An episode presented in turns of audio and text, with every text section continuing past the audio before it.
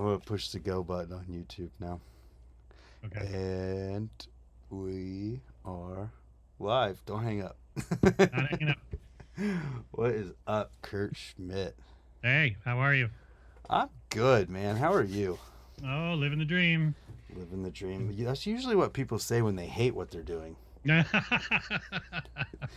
I'm doing good. I'm doing real good. Um, it's been busy. Uh, been a busy uh, past couple of years with the business and the book writing and the show and all the other the family stuff. So, um, yeah, I've been doing real good. Good. You got a lot going on for sure. Uh, Yeah. The first thing I wonder is, uh, is it Kurt with a U or Ah. is it KRT? okay so there's a story behind that so um so my friend um one of my best friends growing up rich hansen um he ended up moving to california and became the brand manager at haro when i was like i don't know 17 or 18 or something Okay. and he was working there and uh, you know he was uh, he was living in california and um, i got let's see i went to a rampage contest and i got my first picture in a in like a proper riding picture in a magazine magazine and um, they didn't know who i who i was. So they knew rich was from minnesota. So like who is this guy? And rich was like oh that's kurt. It's spelled krt um, and uh, because Rich always thought that KRT um, just looked better. Because he's a de- you know he's a designer artist guy. So um, so that's how the magazines just kept printing it forever. And so I just kind of adopted it. And but it is not a, it is not legally KRT but um, that's that's kind of what it became so Yeah, I wondered about that because I see on Instagram it's one thing, but then you go to like Yep. Foundry's website and it's the one with a U and Yep. and- yeah, so Yep. no it it uh, it's kind of was uh, it was the the something that just people knew me as back in the day so i just i just ran with it. I didn't really bother correcting people. I didn't really care either way. Right, yeah, I mean Um, you know and then yeah then all my social handles became krts because you can't have a three um uh, only a Oh. three letter username. So so everything became krts because the minute the smallest username you can have is four. I gotcha. Four letters so The the mystery is now solved. Yeah. yes. Yeah. Yeah. A very intriguing. Very very intriguing mystery. Yes. Such a crazy story. That's funny. All right, well before we take it super far back, when's the last time you rode? Oh man, probably last year sometime. Yeah. Um, I ride around the neighborhood a bunch. We've got a nice hill outside of my house that's fun to do rollbacks down and um, you know, uh, freak out the local little kids that some gray-haired guy is out there doing 180s and jumping off of curbs and stuff, you know. like that uh Paul guy that we all see floating around on Instagram and Facebook. Yeah, he's great. You get tagged in his post. You're like, come on, he's not even that old yet. He's not even that old. yeah, no, it's been um yeah, it's been fun. You know, I um uh, yeah, I like to tool around. I still have um a Sunday um that I ride. Um Nice. I was gonna ask you about that. What your current bike setup was. yeah, got a got a Sunday that is like my main kind of like trick bike that has um all four pegs and um has brakes all over. So Nice. You, I'm sure you got a coaster on that. No, actually, I don't have a coaster. I got a free coaster on it. Um, um, what's his name from Flatland Fuel cooked me up a while back, um, with a with a free coaster. I don't even remember what the name of it is, but um, um, yeah. The, I mean, the problem with coaster these days is that is that because all the axles are so much bigger than the old standard ones. So yeah. um, when you get when you try to put it into a newer frame, uh, it just doesn't it just doesn't work. So, um, you know, maybe someday I'll machine something that will allow me to go back and add it. But um, but yeah, no, I always grew up riding coasters, so like that was just the more natural way of riding for me. It's actually kind of hilarious that you are one of the few people who I would talk to who would make the distinction and hear coaster and think coaster break and Oh, not yeah. think free coaster because to me when i asked you that i was asking you if you had a free coaster on it but to you it means something totally different which is hilarious Yeah, no, that, uh, yeah, no. Coaster to me means break. Uh, that um, and uh, free coaster is is um, no break. yeah that's that's pretty funny and i mean that's a great place i think maybe to talk about the the beginnings of ridings like when Sure. when in your riding did you end up putting a coaster on Um, my first bike, uh, it was a it was a Huffy or something when I was, you know, like eight, eight, seven, eight years old. Mm, Um, and that's how they. I mean, that's just what the bikes. All, all the bikes came with. right Coaster, there was no calipers or anything. I think even kids' bikes today, a lot of them come with coaster brakes. So they? they? got the pedal brakes so they can Yeah. naturally stop. Yep. So that's how that's how I learned to ride uh, ride a bike was with coaster, and then um, and then um, uh, shortly after that, you know, riding around the neighborhood and things. Because again, I grew up in the late '70s, early '80s, so um, it was basically like just you know come home when the lights turn on on the street lights, you know. Yeah. Um, so we'd we go riding for miles and miles just around and and do stuff. So it wasn't um, um, you know you'd run into other guys on bikes, you know, and um, some were older guys that were kind of jumping and doing things and kind of messing around and uh, and then I remember running into this one guy that showed me like a BMX action magazine and I was like, oh wow, like oh, there's like a whole sport here of racing. Um, so I convinced my dad to take me to a local track and started racing. Um, and that's how I got that's how I got going. So wow. So did you ever switch back from a coaster? Were you just always no, I had a free wheel for when I was racing. Yeah, like typical free will. right?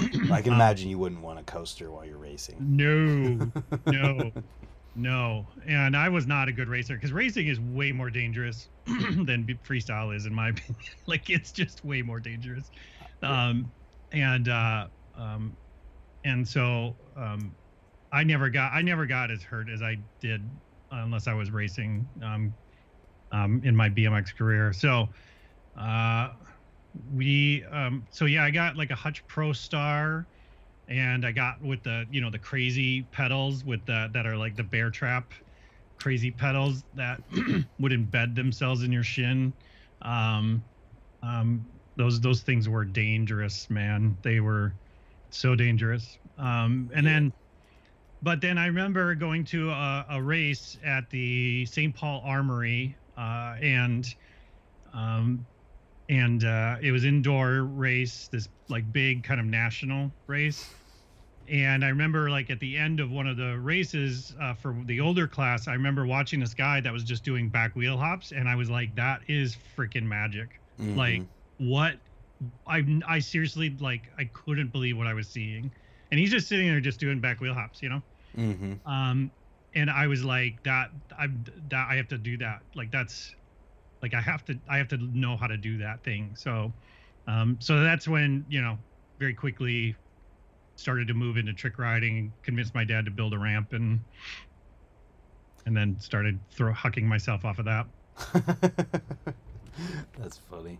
That's it's wild to hear people's stories from such a different period of time, but also how similar they they really Yeah. are. Because I I had that moment of being at the skate park for the first time and seeing that person and being like, "It's magic." I Yeah. can't even believe It this. literally looks like magic. Yeah. Yeah, at that point in time, there's this setup where he 270 to hip, then he threed the spine, They needed a bar air that was above coping on the quarter, and it just, I was filming on my Motorola Razr. Ah, that's awesome. Yeah, and everybody's heard this story, but it doesn't matter because it's it's my story, and I I remember filming that and be like, awesome, and it was from that point on, just like there was never going back. Never and, going back. And Nope. Never going back. the, the yeah that that's that's what happened to me and it was uh um it was fun it was it was a lot of fun so it was like you know a very um uh, you know, but back in the, I mean, back then, like a kick turn would have made me floored. Do you know what I mean? So, hmm Yeah, well, I was watching some videos there on your YouTube channel where it was. Uh, actually, I think I still have it up. Yeah. It was something from 1987, I think, and you were doing. It was a contest from 19. Yeah, Kurt Schmidt Ramp Run MFS 87. Midwest Freestyle Association. And I was watching that, and the the kick turn stuff on the wedge, like one footed X up kick turn, Yeah. and I was just Yep. like, wow, BMX is crazy. Like thinking about how far things have come, and just watching like the awkwardness of you go down that wedge, and then you have to carefully turn around because you're gonna slip on that slippery Oh yeah, yeah. floor Those floors were slick, man. and and then you turn right back around to do another kick turn and it's Yep. like looking at it and you just think about even just the aspect of like putting another ramp to turn around on A hadn't whole even different type of ramp. Yeah. yeah Yeah, and and and it was and you had to do it because it was that's you were scored specifically on how you used all the ramps. Like that was a standard across the freestyle competitions. Is that um, you know if you didn't never touch the ramp, you actually got demoted. So interesting so yeah you had to go over to that wedge you and at to, that yeah. point it had a different name didn't it yeah, it was just I think they just called it a kick turn ramp at the time, or but eventually yeah, it became a wedge ramp. i heard Yeah. short ramp too Yeah, sure, ramp. That's that's really old. That's probably even before my time. wow yeah i heard uh that's funny one of the guys who uh used to help out at the local shop aaron used to call it the short ramp Short ramp. Yeah, that's so funny. So, at what point did like the props era start? Because I Oh, saw that you were in yeah. props very early on. Yeah. Yeah. Well, um, early on, you know, um, Chris and Marco were doing the Baco, or well, Chris was doing, Chris Rye was doing the Baco videos, which, you know, I was in a bunch of those and they filmed a lot at Standard and, and down at Rampage. And, you know, I became part of their pseudo, like a cousin to their brotherhood, you know? Mhm. um and so uh and so i remember uh 411 was the skate video that it started coming out. And um and props was like we want to do 411 but for bmx Yeah. and um so rick and i actually invested in the original props. Like we took money out of standard and used it to help them get it stood up. And then i i think within like six months they they bought us out or within a year they bought us out. And took off with it so yeah prop stuff like i was there right in the beginning from um not only just riding but also from like a business support so Wow, that's really cool. So without you, props wouldn't exist, and they just had well their. chris and marco would have they're smart guys they would have figured it out it was Okay. just you know it was just easy to get money out of us because we were making lots of money at the time There you go. Well, okay. So either way, though, you had a big hand, and they just had the uh, 25th anniversary or whatever that was, just like Yeah. yesterday or the day before. Yeah, it's crazy. And and the work that the work that they had to put in to pump out those videos was incredible. They learned like they learned so much in such a short amount of time. Like it was I I refer to like episodes like that as like it's like an MBA class on steroids. Like you have to learn the business side of things, you have to learn the logistics side Oh, of yeah. things um you know the you know the getting tapes from all different places putting it together like you and then shipping it all out like on a schedule uh you know that i i don't think anybody just like the rest of us like when we started the bike company we had no idea what we were getting into you know Yep. so, just just I was just gonna say you just knew what you wanted to do and then figured out how to do it. yeah yeah right well exactly because you know nobody's coming to save you like you're Right. on your own Yeah. And I guess I mean so we kind of talk a little bit about props. I maybe we could talk about standard because that was one of the Sure. things that when we originally talked about doing this, you said imagine we want to tell the standard story. And so uh what is the standard story? Well, uh, well, again, it depends on who you ask. You know, I mean, it's all different perspectives because there was three of us in the beginning that started it, right? So at the time, uh, myself, Rick Moliterno, and Bill uh, Nitschke were all sponsored by Haro, right? And um, and at the time, Rick was trying to go to them and say, "Hey, I've got an idea for a for a professional level bike, and um, you know, and I'll give it to you. Just give me some of the royalties and whatever, right?" So, so for me, um, you know, um, while that was all going on, I was trying to make a like a big life decision. Like, my friend Rich had moved out to California, and he was like, "Look, you got to move out here because this is where everything is happening." You know. Mm-hmm. so so i i was like okay i'm gonna i'm gonna um i'm gonna go out there and see about you know living there and whatever else and so um i i got on a plane and i went out there for like i don't know a week or 10 days. Um and while i was there it was great. I mean it was like a it was like an old school rider's dream. Like we were hanging out um you know with wilkerton and then we you know i was we went street riding with spike jonze and like um i think uh i don't remember who else. There was some other brit there maybe like a nick phillip or something. Uh um um but it was just great. Like we went to all these classic places went to chris rott's chris potts house and he had some ramps and we got to ride there and everything. So um um uh so it was um uh it was it was crazy. Um like the the i was like okay well i'm gonna have to move out here i wasn't super into it you know california and me like california seemed like a really nice place to hang out and um but you know there wasn't anything about it that was like wow like movie stars and Mm-hmm. you know whatever like there wasn't anything like shiny about it to me other than obviously it would have been really good for my career to live there because you get in you know for the photographers all the time and um, get Yeah. more coverage. And more coverage means more sponsorship and more sponsorship means whatever right? So so that was the plan. And then when i got back um, i remember my dad saying like hey you got to call rick back. He's called like four times while you were gone.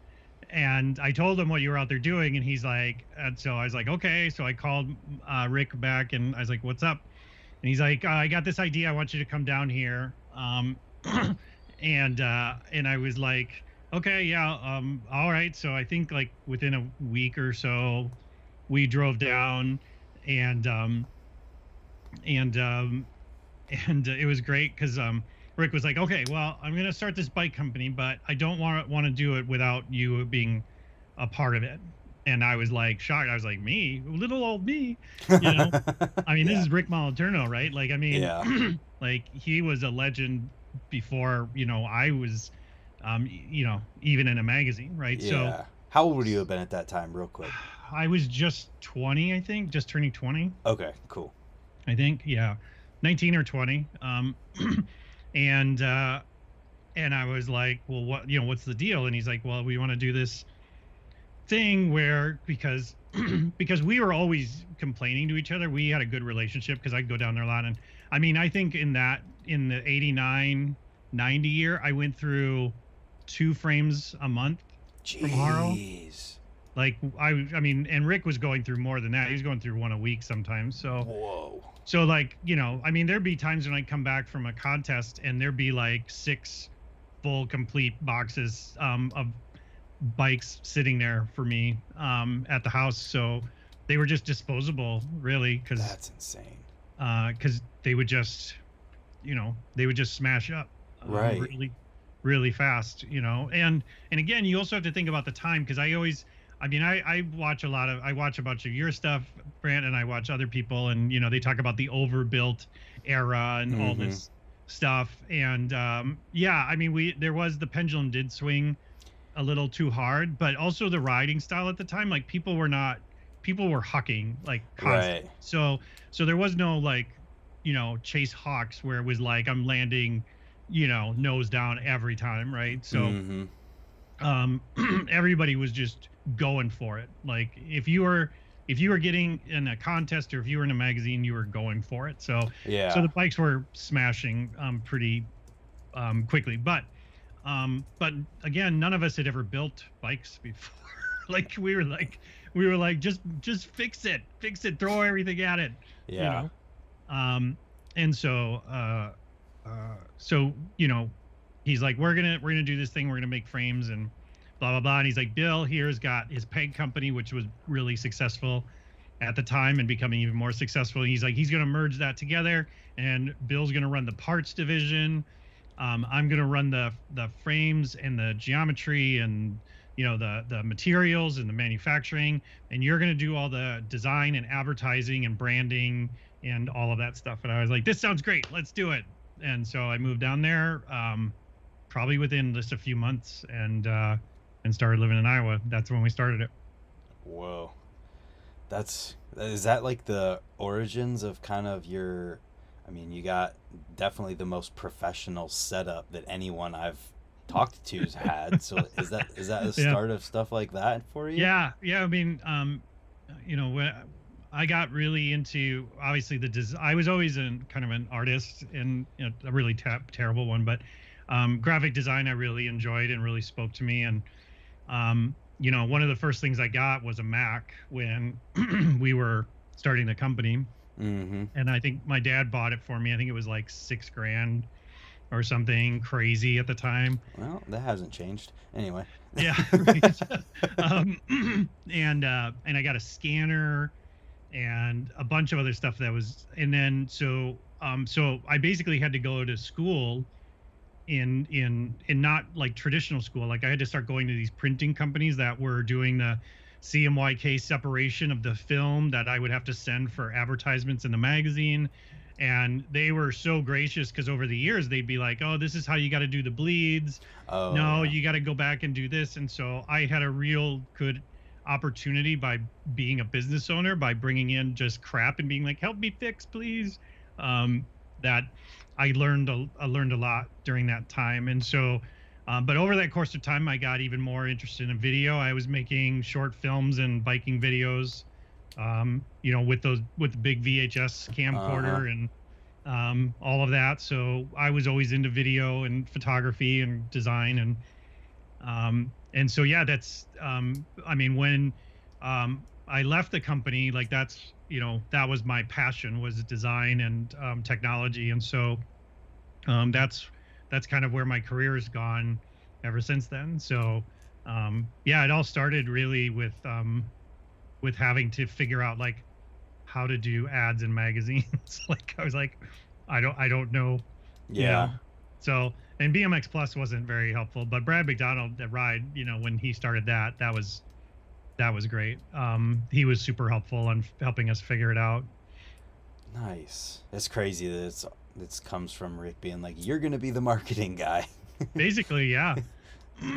Basically, yeah. He's like, you're artsy fartsy. Like you do that, you do the des- you make it look good, and I'll make it ride good, and and Bill will make sure that um everything else around it is great. You know. And and was it like? Did you guys do what you set out to do with it? yeah, I mean everything took ten times as long as we had hoped it would have. So, um, which is the I mean the story with every bike manufacturer Oh, um, out sure. of the out of the gate. So, um, you know, we had we were lucky we had Bill's pegs, and he had tons of ideas for other parts, and um, Rick had ideas for parts like stems and different things, and um, new ways of doing brakes. Um, uh, you know, because he had done he had pulled those um, what are those those brakes off of uh, old mountain bikes or whatever, like big cantilevers. and- yeah, um, and figured out how to make them work with a with a Potts modification, right, to go through the um, to go through the stem, and so there was constant. It was just constant innovation, right? But the problem was is that when you took it somewhere, like people weren't like, "Oh, I know how to make that thing." It was like everything was Yeah. everything was from scratch like every single time everything was was new so Right. um, that was the big challenge so yeah i mean we got to do everything we wanted but it like i said it, you know it took way longer to get the first prototype frame done than we thought it would. And um, and then to actually start getting i mean luckily schwinn went bankrupt during that time and we got to work with waterford precision cycles to help us build the bikes because they the employees bought the company back from schwinn and otherwise we would have had to go overseas because you know at the time we were, had no uh, no designs on building a machine shop. You know, obviously Rick has one now, but um, at the time, like that wasn't even a thought.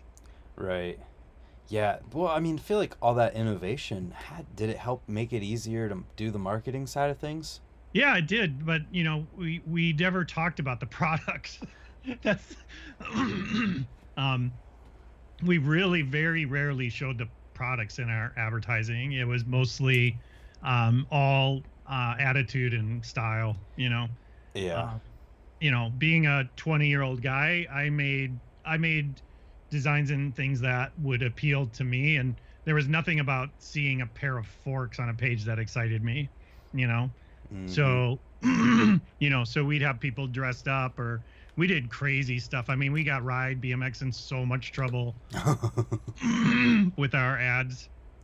So, um, one time we we convinced Brad. So what we did is we did a fakes, a fake BMX Plus cover for um, for an ad, and I think we called it like BMX Puss or something, and and it said like it had like this salacious like TMZ style headlines and goofy stuff and like uh, and like a a barcode that was actually like a sex line number and uh and so like uh it was just all just wacky. Anything we were thinking of we just threw it all in there. And then we convinced Brad to print it upside down on the back of Ride magazine. Oh no and way. and uh and so what happened we thought it'd be super funny because you know you know you get it and you'd be like what's this? Oh my god that's so funny. You know it's like two magazines in one um, but apparently like when it went out to distributors to like barnes and noble and all that stuff they were putting the magazine the wrong way. And i remember getting a frantic call from brad just so mad at us like you screwed me and ah da, da, da, da, da. like what? Like no like I, I had no idea this would blow up like it was it was a mess. And and bmx plus after that wouldn't even like refer to us ever again. They were so mad at us um wow. because we were making fun of them and uh but that was it. Like that was the whole thing was like how could we um how could we do stuff that would be interesting to us would get us excited and stuff that we thought was funny. And and then turns out like a lot of other people thought it was really interesting and funny you know? Because if you look at the designs like they started out very you know trying to seem professional but they i moved very quickly to more of a paramilitary sort of um, look and feel with a lot of things right? Like we took you know we had like apache helicopters on shirts and um, motors and you know nothing to do with bmx but it was all the stuff that we were interested in. i mean we're already on a bmx bike. Why do i need a shirt that shows a bmx bike on it? You know what i mean? It just seemed Yeah. it just seemed dumb to us. Like we're like let's show cool stuff like uh, you know um and things we're into right so that's that was kind of the the genesis Huh. So knowing everything you know today about marketing, how do you look at that approach from your perspective today? oh i think it's great i mean if you there's a great um steve jobs um thing where he talks about why apple became so big and why nike became so big and he says exactly that like they show you what they're about not what the product is. And Hmm. so standard was you know at least in um, we knew the product was good. Yeah. but just going out and being to other people like this is better than whatever else right? Um look at how much better this is than that bike. Um like nobody it it didn't matter. Like we knew it was good. So we didn't have to talk about it being good. And so but what we wanted people to really understand is like what what did we stand for? What were we into right? Um and you know it was for having a great time and smashing things and having fun and you know um and being taken seriously you know that was that was important. Well, I definitely think it worked, considering that standards still around to this day. still around yep. The- standard army is still strong. yeah the standard army. Um yeah i mean they're like all that stuff right? Like we had the standard army. There was a big series where we did standard country right? You know kind of built off the marlboro country for those of you who remember the cigarette Yeah. stuff. Um but that was it. Like we were selling an image an idea right? The products were good. So you know show it you know and you you see it. They have them day right? Where it's got like you know this new sprocket and there's all technical drawings of it and little arrows that point to like how it's machined within a point zero zero zero millimeter of like yeah whatever like you know show me what people can do on that hub Yeah. you know because that's what i want you know I've never even thought about BMX from that perspective. I'm sitting here thinking back to all my news where I'm talking about a product promo and I'm like, yeah, but they didn't even show the product in the Yeah, promo. Like exactly. it's literally just some dude riding a bike. Yeah.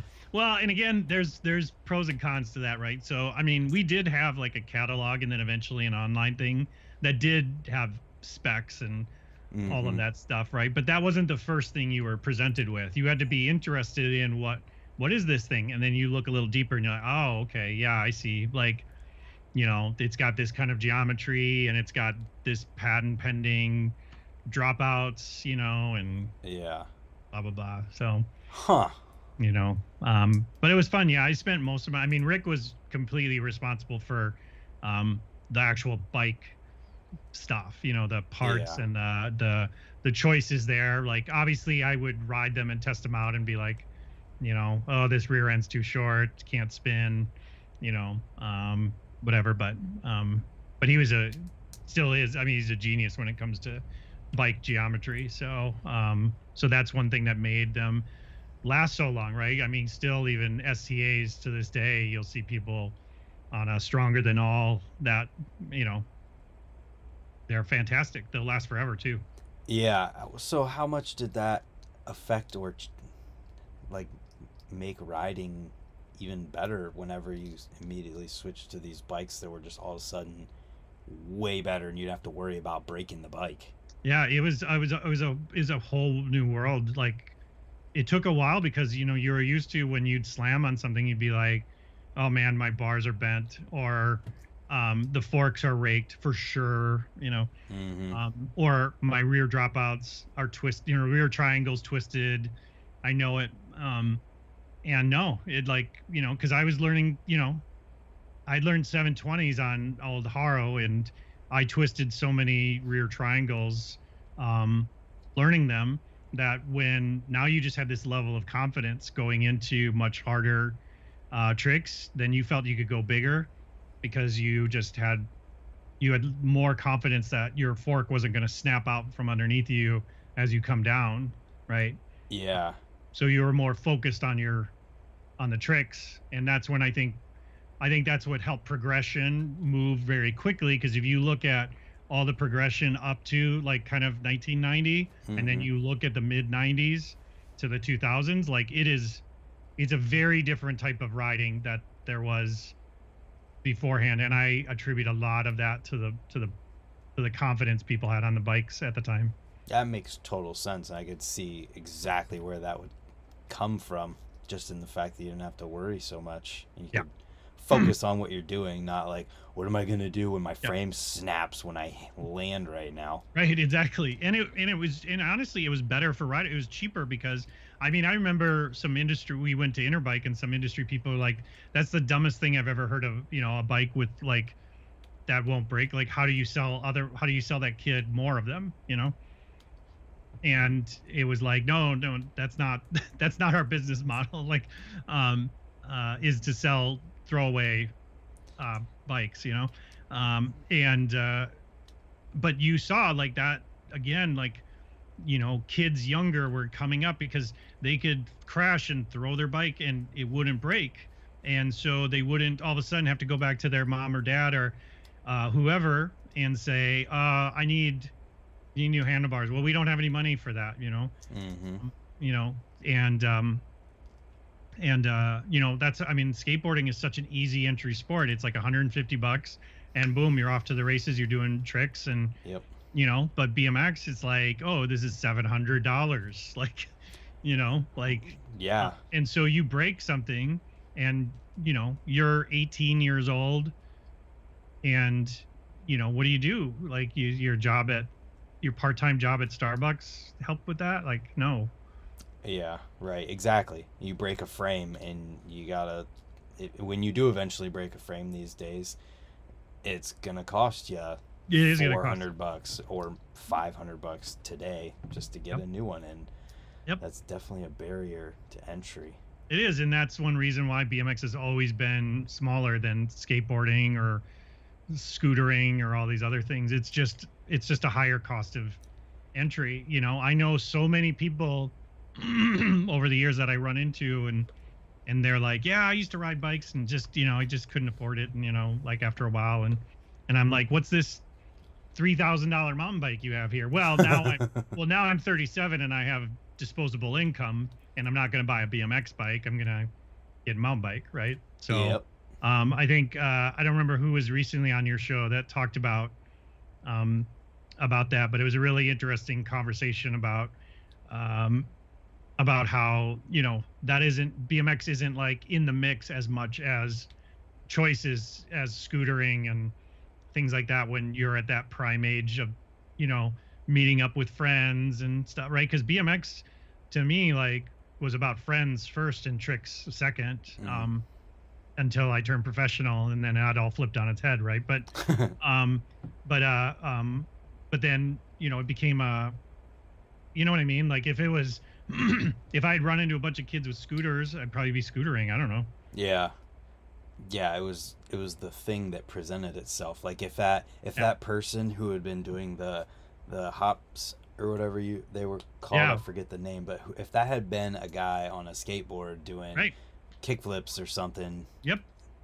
we'd there wouldn't be as much fakey freak coast, coaster progression. And maybe that'd be a good thing. TJ Henderson would uh, be Yeah. totally different. Yeah, he's so great, isn't he? Oh my goodness, he is amazing and such an awesome person. Yeah. Oh no, hundred percent. Yeah. Uh, yeah. yeah. The um. Yeah. The. That's why I say like um. You know, again, everybody has different opinions and crystal balls and whatever. I'm just, you know, that was my experience. So um. You know, it's an expensive sport to to really get into. Yeah, there's So- no doubt about that. And I mean, to close the chapter talking about standard, Yeah. I, I listened to a podcast today that you did in 2009. Ooh. Yeah, I was actually really liked listening to that. But you kind of mentioned a little bit, but it seemed like what you were talking about is that life kind of opened a new chapter for you. And, Yeah. And, and I don't know if you want to talk about that at all. Oh sure, yeah. I mean, you know, like I said, the um, you know, turning pro and and doing that and com- competing and stuff just grinded on me really quickly. I didn't like the idea of I liked um competition, but I didn't like competing. Uh, Mhm. you know, I didn't and then when the X Games showed up and like they wouldn't even let you practice like the day before and things like I was like, that's it. Like if this is the future of this, like that's this is that's a show. That's like worldwide wrestling Yeah. to me. Um, it's not me and people I know trying to out trick each other. That's a different that's a different thing. That's that's what the Rampage contests and the two hip contests and the Hoffman contests, you know, um, they were people that knew each other. You didn't really hang out each other. You probably, you know, you didn't necessarily not dislike each other, but it wasn't like you were going on trips together. But Mhm. you respected each other and and you just tried to out trick each other and that was the that was the thing versus what X Games and all that stuff did. And again, nothing against the people that are in those things. I go, I enjoy those things. I, you know, I've been to a bunch of X Games. it's great for those for those folks. It just wasn't for me. So, yeah. um, but I was so um, I started to get so um, excited about design as a career and um, and development because I got into software development as well, and that really scratched a creative itch I had. And at the time, to be honest, like um, it sucked to go bike riding. Like I would go to a place, and there'd be a bunch of dudes there, and um, and then I'd start riding with them, and then all of a sudden, after maybe 15 minutes, everybody stopped riding, and so it was just me riding. And then I realized, like, oh, I'm putting on a show, I, I guess. Um, Um, and so that started to happen pretty regularly. Like I, so I couldn't. So if I went somewhere, I'd have to ride by myself, or or with people that were not necessarily at a level to push me all the time, right? mhm. because like you ride with Moliterno every day, like you are getting pushed. Like Right. you know like you you know you just trying to keep you know him in in your line of sight is takes everything you got right? So coming from that and then moving into sort of um, this more sort of casual thing but now like you know I've been in magazines and i had been in videos and people knew who i was before i showed up. More people knew who i was than i knew who they were right? It was a weird feeling you know? Um, so so it wasn't fun to go riding with folks anymore. And like i said that was part of the huge fun that i loved about bike riding. So um, so what i got more interested in was the design and development side of things. And so eventually like um, i went to school for design um, night school. And uh, and it was really hard transitioning from an athlete to like the real world right? Um, because it didn't work the same. Mm-hmm. and um, and then uh, it was cool because the school actually offered me a job teaching so i taught there for a little while. And then i went to work for a bunch of agencies and then about six years ago me and uh, a couple other people started this agency called foundry um, which i'm at now. I'm the president of and it's we're about 30 people in size and we do custom software development and design um, as an agency. Um, so user experience design mobile apps design all that stuff. So um, so that's what i spend my days doing. That's pretty awesome. Yeah. I'm I'm curious if we I don't know talk about like how this whole going away from standard to do that happened too. Uh yeah, well I mean it, honestly there's no people problems, Brant, there's only communication problems. so I mean that's true. So so um um I think what ended up happening was, you know, so I was living down there and I was working every day with Rick and um, and uh, then my father had gotten diagnosed with Parkinson's disease. Um, and I was like, I've always been um, really close to my father. He was my hero. Um, and so when I found that out, I was like, well, I want to go and be around him more.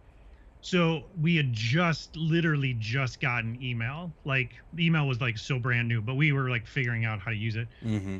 So um, I decided I was going to move back and then I would work from, you know, Minnesota or whatever and then just over the course of a year or so of doing that like just the things broke down right like things were moving fast down there i wasn't a part of every conversation um, you know it just kind of the communication just broke down and then i was like yeah you know what like i'm not really into this bike company stuff anymore Yeah. you know and to be honest like when i was younger like i was way more arrogant and just an idiot too so you know i was kind of a spoiled kid and you know, I learned a lot from um, doing the bike company and um, being around the industry taught me a lot more about um, what my self worth actually was and um, Mhm. being more humble, you know. Um, Yep. But, you know, to be honest, and not to ramble, but like, you know, I was bullied a lot as a kid, like a little kid. And so I had built up quite a chip in my teens, you know, and uh, so I was quick to, I was quick to go after folks who showed any signs of that stuff and Yeah.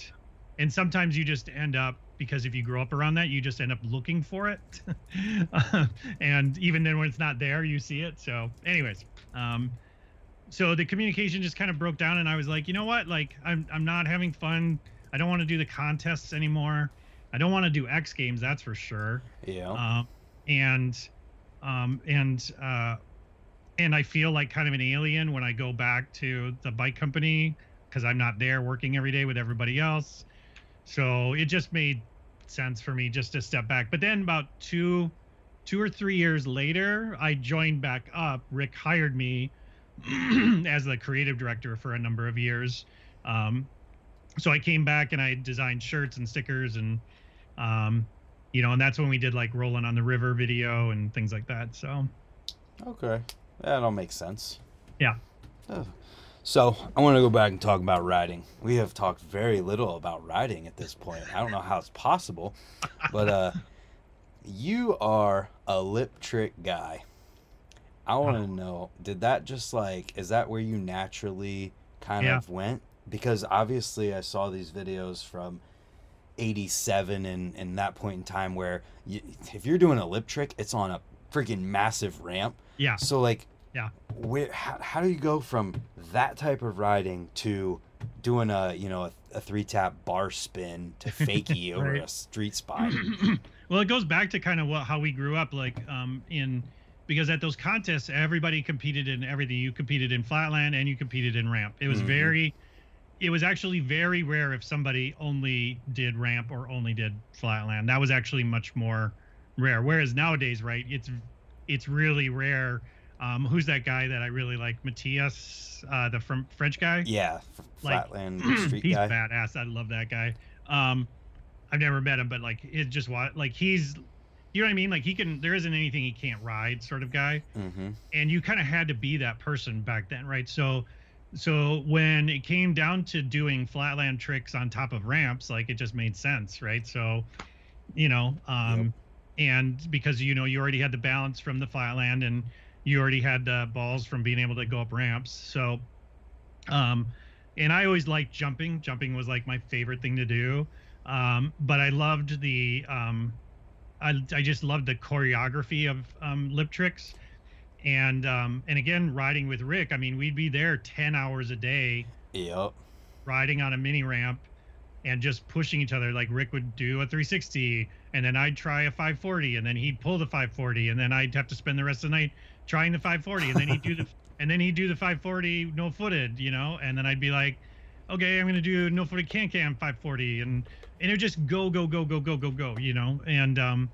And I mean, you were thinking of tricks. I mean, I would get up in the middle of the night and drive down to the skate park and open it up and be like, "Oh, um, like one night, like I was like, I bet on the, you know, on the double coping spine, I could jump over to ice pick Mm. and then fakey out. And uh, and so that night, like I I made up that trick and did it for the first time. And then I was like, oh, and if I lean back in, I can jump over ice pick and then back in.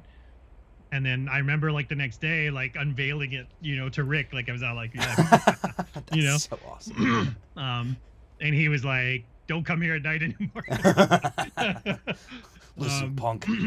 but uh, it was things like that right so it was constant what can we make what can we do um with this right because it'd be like because um the benefit of lip tricks is is that crashing can teach you new tricks oh yeah, right. right so you're like oh wait a second the bike turned this way i bet if i hooked my pedal there i could spin out of that or you know what i mean so Uh huh. it unlike jumping like jumping when you crash you'd like you eat it you know Yep. um whereas lip tricks can actually screwing them up can open new doors because you're like oh the physics of this is possible right like i could do i don't have to do a tail whip nose pick i can do a boomerang nose pick because i just kick the bike the other way or Yep. whatever so and that's where like backwards stuff and all that things started the same way it was like oh these physics just make sense so Like, Yeah. let's just do it Yeah, and, and we'll get there. We'll get to the Yeah. backwards stuff. I, I know exactly what you're talking about though, just with filming some of the stuff I do where it's like, oh I messed that up, but this goes this way and and it's funny. So you were intentionally inventing lip tricks, but it was more so like did you know that nobody else had done this before? Or was it more so just like, all right, I'm competing with Rick and it just so happens that it's something no one's ever done? Yeah, you know, it wasn't where we were never really thinking about other people. Like it was it was really like um us versus ourselves. Yeah. More than anything. Um but yeah, I would go to contests and do stuff and people would be like, "Holy crap." And I'd be like, "What? You you never done that?" Like Yeah. it would be surprising to me sometimes. Like I remember the first time, and again, I don't mean to go down the backwards, but the first time I did like a backwards thing at a Hoffman contest, I remember thinking like somebody had dropped. I was like, Miron must have dropped in and done something over the Mhm. spine while I was here because the way the crowd erupted, it was so like loud. And then I realized like I'm the only person there. I I didn't realize like everybody lost it when they saw that. And I, to me, I was like, I've been doing this for you know a while like yeah. and and and to be honest i felt like at least a, a quarter of the people in the in the audience or the you know watching had seen it before too i don't know so Yeah, well, I, it's just so cool to hear about that because that almost feels like the most pure thing of just like you guys are competing against each other, and it just so happened to be that nobody else in the world had done this stuff before that. I don't know. I, I think it's so amazing that that is the result, and like even uh, John Boltjans in the chat here said you blew all of our minds when you came to the King of Concrete in '93. Yeah, when I went to England, for example, like it was it was so intimidating because I'd never ridden in a foreign country before, but it's like Britain, so you're like, ah, you know, it's kind of like the U.S., but um, you know, with not no ice in the drinks. Um, yeah. So, um, so I would, uh, so I went, you know, I remember riding and like nobody talked to me, like nobody talked to me, nobody would talk to me you know, I'm up on, I'm being a goofy guy. I'm up on the deck, you know, hey, you know, woo, you know, Mm-hmm. um, and and uh, a lot, you know, plus, there, well, I guess there was a lot of Germans up there too, so they were very serious, um, and um, but I remember like, um, I was practicing and I was doing stuff, and nobody says anything, and then I do my run, and like the whole place is like losing it, like, blah, you know, Yeah. and to be honest, like some of the stuff I was doing was like, you know, um, I didn't feel like it was, um, I don't know. I mean, it was stuff we were doing all the time, right? Like no footed, no footed nose wheelie across the deck. Um, you know, 540 tail tap bus driver in with no tail tap, right? Because that was the thing. Like Rick and me would get on each other's like ass about I was gonna ask about this. about hops and stuff like that. Like it had to be clean. Like it didn't count if it was if there was hops or pedaling or like we like it was like dead serious at at um for years there. Like it was like that that's not considered pulling a trick. So it was, it was a weird it was a weird time man. That's not weird at all because myself and my buddy Sponge filming for Lip Lords, our video series is all on that one quarter pipe with just lip tricks. Yeah. That, is our mindset. If and and it changes for him with a five tap because he's brakeless, so he just gets one hop Sure. because he's brakeless. Yeah. But if you watch that video series, there are very, very, very like the most minimal amount of tricks that have any kind of hop or correction in them. Yeah And I And- and- noticed that about your videos when I was watching today. I was like, I wonder if this is intentional because everything 100%. is perfect. yeah 100% like it was um and so because you would do you know you would like i said we that's all we did like 10 13 hours a day for Yeah. years i mean that's all we did was was ride those those ramps i mean we didn't we didn't go out we didn't go get drunk you know um we didn't uh, go partying i mean we did but like you know not too much and we wouldn't drink at the party we just like set something on fire or somebody would poop on the hood of a car or something Yeah. and you know whatever like we got rowdy but like we were back in you know the lab as they say the next day you know so Mm-hmm. um I love it.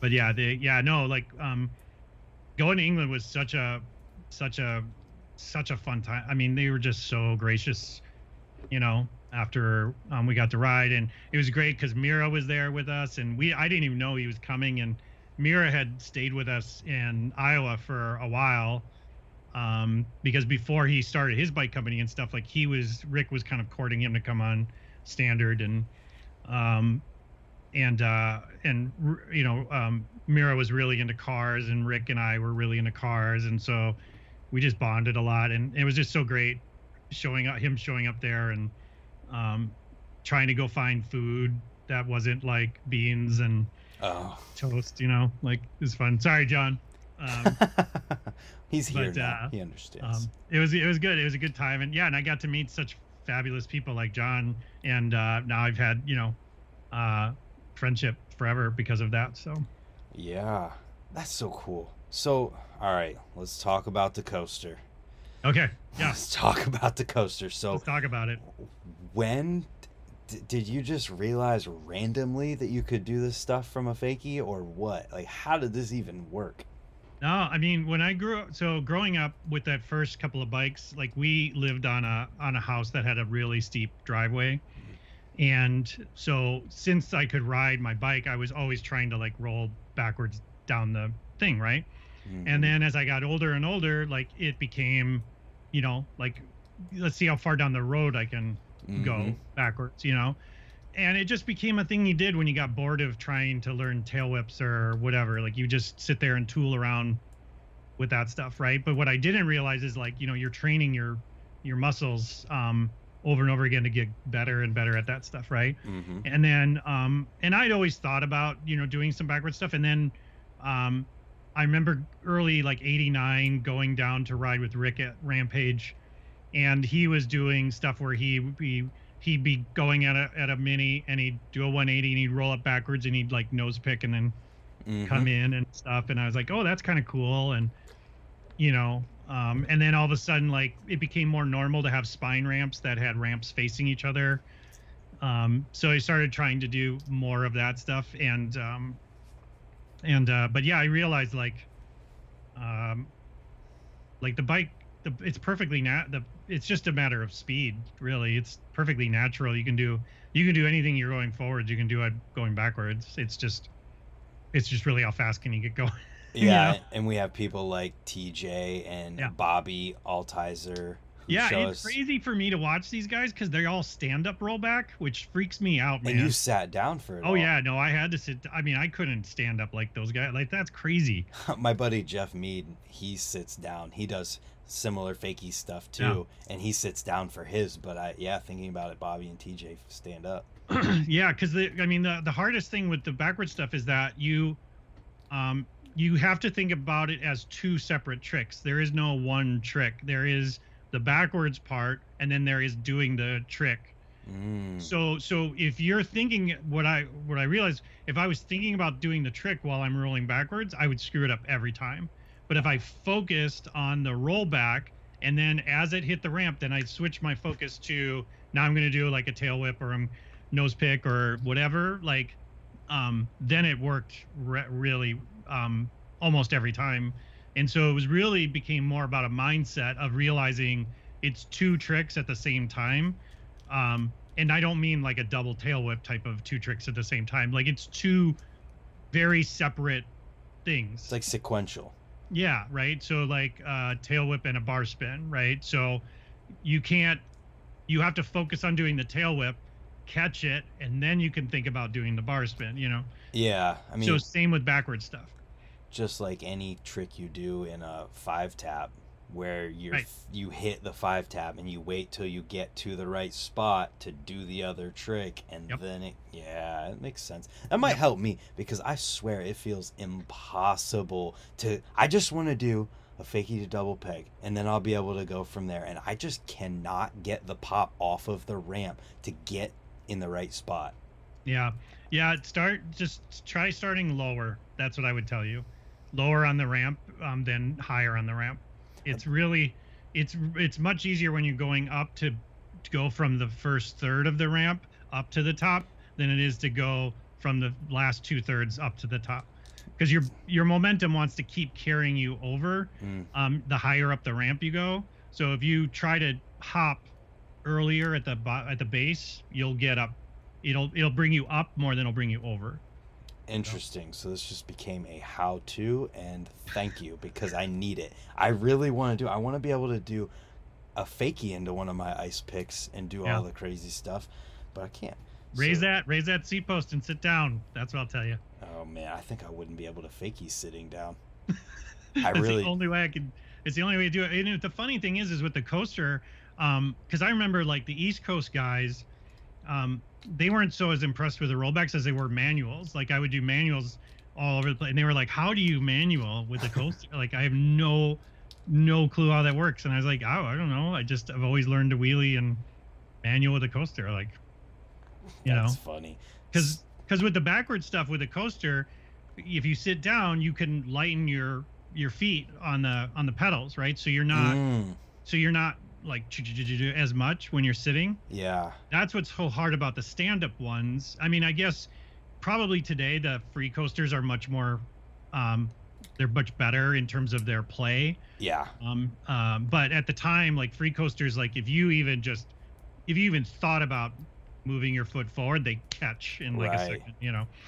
Um, uh, so um, at the time, like uh, the coaster was the best for me to do the the backwards stuff because I, you know, you come down and you just pump down as hard as you can, um, you know, with all your weight going forward as you're coming down the ramp, and then you know you just you just immediately kind of slide back into your seat Mm-hmm. and then you lift you know you lighten up your your feet and you just kind of look over your shoulder and as soon as you hit that ramp you pop and then you go. It's great. It's great. Well, it was the most fun ever. Like uh, honestly i i at one point like i just all i wanted to do was ride backwards i didn't like riding forwards anymore like you could tell from your videos. yeah it was just way more fun it was just way more challenging you know what i mean like um so what you're saying is that you mastered riding bikes going forwards, and it got too boring, No, so you no. had to start over No, going it's backwards. quite the opposite. That's what I told people all the time. Like I, I couldn't do very good forward tricks, so I had to come up with backward stuff um, and get good at that. So, um, but that was the thing. Yeah, like, um, yeah, I did get known for a lot of that stuff. But you know, I mean, I still, um, if you look at some of the other videos, like I, I was pretty good jumping. Oh, and- for sure. You're doing sevens and, um, three turn downs and truck drivers and yeah no it was fun like I, I enjoyed i enjoyed that stuff so um but like i said like eventually like that became like what i was really passionate about and then again thinking about going to the x games at the time where everybody's like flipping and and flopping and whatever over Mhm. jump boxes like you know i wasn't gonna stand out um you know just doing some backwards stuff in this like i think the the riders would care about it but espn wouldn't care about it you know and yeah. you know what else what's the other point of being there other than to get on tv Yeah, it's kind of interesting to me to hear all of how conscious you were of the the career and business Oh, yeah. side of being a professional rider and like hearing in that podcast talking about your your awareness of how the main photographers are in these spots or they're gonna be in this spot so you go to where they're gonna be. And i don't know i, I think that there's so much of an emphasis put on just like letting things be as they are and, and obviously the freestyle aspect of it but there's also something to be said of like if you want to make this happen there's an Yep. element of being aware of how oh that you, was my goal like i was i wanted to become a professional bike rider like in all respects. Yeah. You know because like i remember i remember like one of um the only minnesotan at the time who ever went to california and turned pro came back and um and told my friend dale who i was riding with all the time he's like yeah you got to come out. You got to be you know it's amazing being out in california. I was just in freestyle and 101 tricks video blah blah blah. And um, dale's like great. Yeah maybe me and kurt should come out. And he was like yeah i don't think kurt's gonna make it. Oh you know, that's motivation right this. there. Oh, it was, yeah, yeah. Um, it was motivation enough that I went inside the house and cried. Um, I was so upset. And uh, and my mom actually went out and kicked the guy out of the yard. no way so not only was I embarrassed that I was like crying about, like literally crying, but then my mom kicked out like this pro bike rider out of the backyard. Um, how many other people could say that that is Right? hilarious Oh, it's so ridiculous. But at the you know at the time like that was like somebody saying like you'll never walk again or you know what I mean? Like it was oh just, yeah it's so so it was it was crushing to me because that's all I wanted um to do was be a professional bike rider. So to your point, I had to, I I became a student of what it became to become a professional bike rider. It wasn't just about the stuff. I mean, I was lucky because I had relationships with ol- um uh, guys in a senior class to me like Moliterno Mm. and Wilkerton and um um uh you know just a bunch of the guys you know that would tell you things and show you things you know they were like yeah they were like that don't worry about that so much. Worry about this and you know um yeah. And so there was a bit more mentorship at the time. To and I that's what I really try and push with some of the stuff I do and just like trying to guide people because so many people try to say like oh there's no blueprint to being a professional BMX rider. That's BS because there's Yeah. definitely a blueprint to it. So like to mold my model even further it's like yes be yourself 100% but you can Yeah. also set yourself up by oh if you're at the park or you're at the contest and you see the photographer hey I got something for you Yep, Yep, exactly. Yeah, no, you have to you have to be um, if you look at some of the more famous people, like they're all they're all good at what they're doing, but they're also show showmen. Mhm. You know, like they put on a show. Yeah. You know what I mean? So that's exciting. I mean, look at uh, look at even people that um, people never considered as good as a you know a Matt Hoffman or Jay Miron or whatever, uh, but they're still remembered and loved to this day because they put on a damn good show Yeah. and, and they got people excited about what it meant to be a bike rider and you know um you know you know so like that's that's super valuable but again yeah to your point like there is foundational aspect of like you go through these hoops you can go through them upside down you can go through them backwards you can do but you got to go through these hoops. You got to get coverage. You Mhm. got to get a sponsor. You got to win some contests. Um, you got to be in some videos. You got to upload. Um, you got to be consistent when it comes to whatever. Like you can do it but it's you know but again it's um, you know it's up to you. It's nobody's coming there's no bmx fairy that's going to come down and just sprinkle dust on you and all of a sudden you know you've got a signature shoe There's very, very few chosen people who that happens with in BMX, and it's Yep. like a, uh, perfect storm of like they had magically not been seen up until this Yeah, point, and, right, and yeah. they just got to be this super incredible rider. I feel like that happened with the kid a couple years ago, Josh Dove from Okay.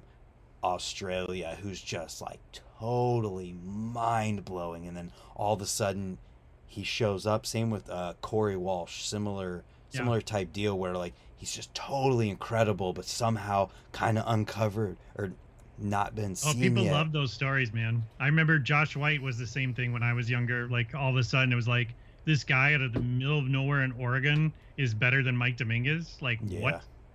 Like nobody ever heard of him. It was crazy. People love those stories, but again, it's the the media is pushing it and Yep. hyping it up too, right? And so it was up to Josh to lean into that hype. Do you know what I mean? Yeah, Like he could have pushed back on it and been like, "No, look, I've actually been to a bunch of contests. People like, you know, I just haven't been in a magazine before. It's not like I'm some. I've actually been, you know, like they say, overnight success takes 20 years to get there. Yeah, You know? So, um, so yeah, the um, but you look at, but again, like it's those people that um do that, and then they get put on these pedestals, and then what do we love to do? We love to just throw some damn rocks at those those guys you Yeah. know as soon as they start getting like that signature adidas shoe and they're featured in a like a super bowl commercial like man we love to hate those guys we love to go in and just knock them knock them down because jealousy is so real when it comes in and that was something like i was so glad social media wasn't a part of when i was Oh, I, yeah. um, when I was when I was uh, doing stuff because yeah, I mean, there was definitely haters, and it wasn't because of your riding, like it was because you were on standard, or um, you were from the Midwest, you know. yeah, this, um, the haters just couldn't be as loud back then. As Yeah, but I mean, again, like we all know what it was. I mean, it was just guys who who couldn't, you know, they couldn't they couldn't get attention from their bike riding, so they got attention from being dicks. Yep, and that still No. exists to this day. No, no, really, I don't believe it. Listen. Why'd you keep riding a coaster even though they were so bad? Yeah, Yeah, right. Exactly. um, well, and again, I remember like I remember a guy, I don't know why I'll say, well, yeah, you know, I mean, of course you could do a bunch of that stuff because you were sitting on your coaster. And I'm like, here, here's a coaster brake. go try it. Dude, they're deadly. They will kill you. Like, you know, if you think if you think it's easy, here's my bike, go go try it, show me. Mhm. And they'd be like, no, I'm not. mm." I remember being in St. Louis, some dickhead was like, you know, yeah, well, I probably could do that stuff on a coaster. I'm like, here, man, here's my bike. Yeah. go. And I remember he's like, okay, and he like, I I think he dropped in and just flipped like flipped over the bars. First thing he activated the coaster on the way down, and Yep. he just ate it. And I was like, that shuts you up. Yeah, coasters are dangerous. That's like a real question. Like, what did you just love the tricks enough to deal with how bad they were? No, it did. It did. It wasn't bad for me. It was, it riding a freewheel was dangerous for me. Like right, like not having the, um, the comfort of being able to, just stop myself on a dime Yeah. was was um so scary to me um because in my like I told you in my race days when I was riding freewheel, I had so many scars on my shin from slipping a pedal and then that pedal just nailing me. And this is way before we had shin guards and hammer guards and all that stuff. Mhm. So you were just taking it, man. You were taking those spiked pedals to the oh shin Oh my god. and like and like that you were just you know there was no you know and so so to me um the ability to s- stop that from happening because that was you know that was the thing i you know what i mean like you don't slip a a grip you slip a pedal you Mhm. know what i mean you don't you don't slip your seat you slip a pedal you know yeah. so so to me like having the coaster was just way it just felt way more um i felt way more solid that makes sense. I was more so talking about like the quality of them. Did they oh work? god yeah they were terrible Yeah, Yeah. ha- you just you loved it enough, and you felt like the ter- the positives were worth the. well you'd get you'd have to get them and you have to weld them because you'd have to weld the um the arm to the to the nut like every Yeah. they always needed to be modified and um and you always had to have like five or six of them sitting around you know because Mhm. depending on what you were learning like and then when you put the new one in the brakes were so sensitive um that it would take a couple of weeks to wear them down because then you were even even if you were great at coaster like you were still catching your yourself you know That's um, scary. and doing whatever but um but yeah it, yeah i don't know you just got used to it you know Yeah, you so you dealt with a lot of the crap with them, like it was Oh, yeah. worth.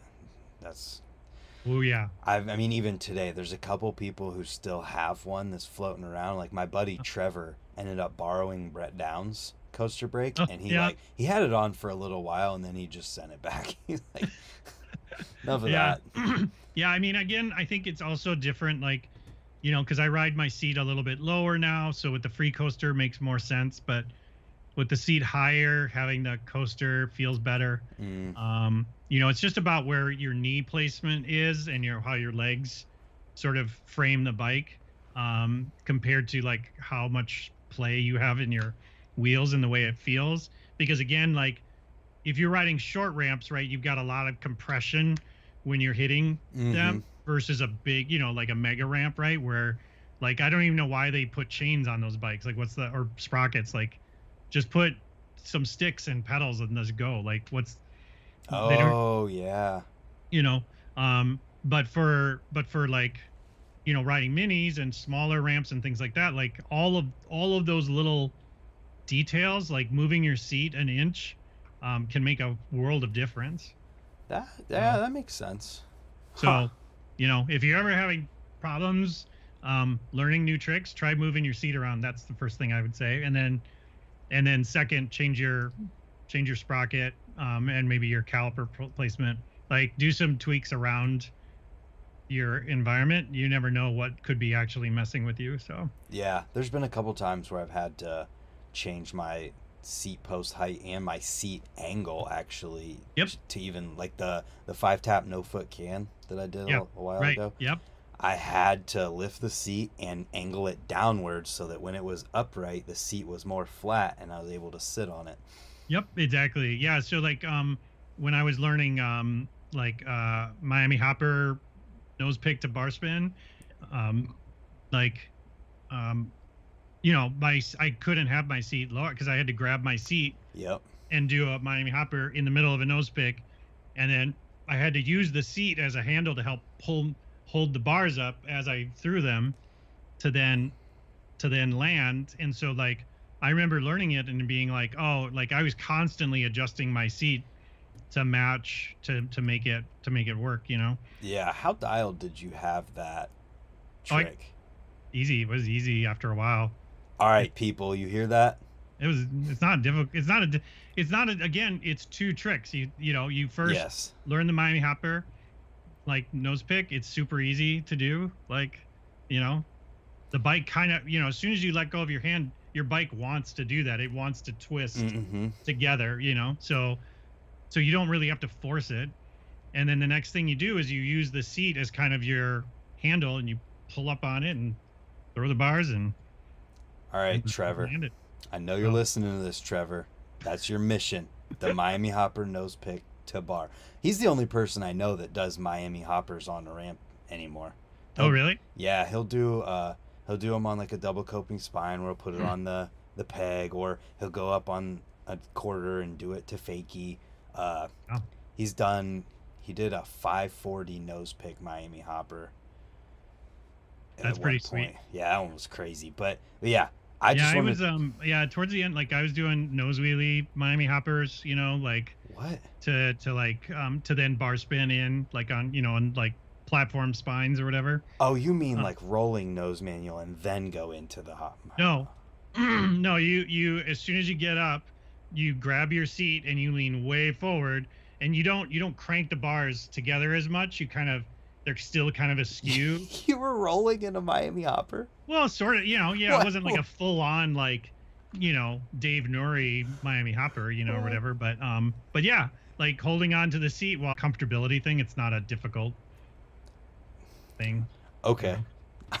I'm just it just blows my mind to even think about that because I've tried to go into the motion of the Miami Hopper and I'm just like nope. Yeah. Well, that was the thing, like, because you know, once you're learning how to jump things backwards, it was like, well, how can I do backwards nose manuals, backwards toothpick grinds, Mm. backwards manuals, backwards ice pick grinds, um, opposite, you know, opposite peg manual or opposite peg uh, bar, you know, ice pick grind backwards, you know, like it was just, you know, you're on your bike so much, like, you know, it's like, oh, I'm gonna learn everything the opposite way now. Yeah. So, So- what was your most like the unicorn trick of going like a backwards trick for you that you Oh. pulled and maybe one that you didn't pull? Yeah, um, one that I I don't think I ever fully landed was like um, you know decade backwards decade over a spine. Um, so you go, it, you it's basically like you go up you go up backwards and then it's like an under under whip. Like you land back, you pull up back tire. You pull up you pull up back tire, your under whip and but you turn and then you come in straight Yep, down the other side. makes sense. So like a smoothie, but you know whatever. Um, that was always that was always challenging just because of the. I knew I could do it if I could get the speed to do it, but the thing was is like every place I went, like the setups were so so difficult. Like I remember Dan Sieg had this great place up north of here, um, but it was a you know it was an eight foot quarter with a four foot box on it Mm. that I'd have to abubaca on to go and hit a six foot spine. Oh my gosh. So like, so it was traveling at super high speed, and at the time, I remember like I had a T1 for one of the you know an early T1 that that Joe had given me, and their rear triangle was so short you couldn't roll backwards on it. Like, you would just Yeah. immediately as soon as you started rolling backwards, you just tip right over. Um, and so that so finally I got I got off of that thing and got a bike with like a regular longer rear triangle and I know why they did it because they love tail whips and stuff like Mhm. so um but yeah I couldn't roll back with that short triangle so um so I was trying to learn it on this six foot quarter but it's just you know it's it's rare. it's a lot of work to jump up on a 12 foot uh you know ramp just to for your setup you know and do a oh, move, uh, totally makes like over it isn't something you want to do like 16 Yeah. times in a day so um but yeah there was things like that like actually you know backwards bars or backwards tail whips backwards bar spins um landing um backwards you know not trying to do it but not turn hmm in the air because that's the hardest thing to do with the backward those backwards things because your bike naturally wants to turn. So doing 360s and half cabs and all that stuff is pretty natural because the bike wants to do that. But yeah.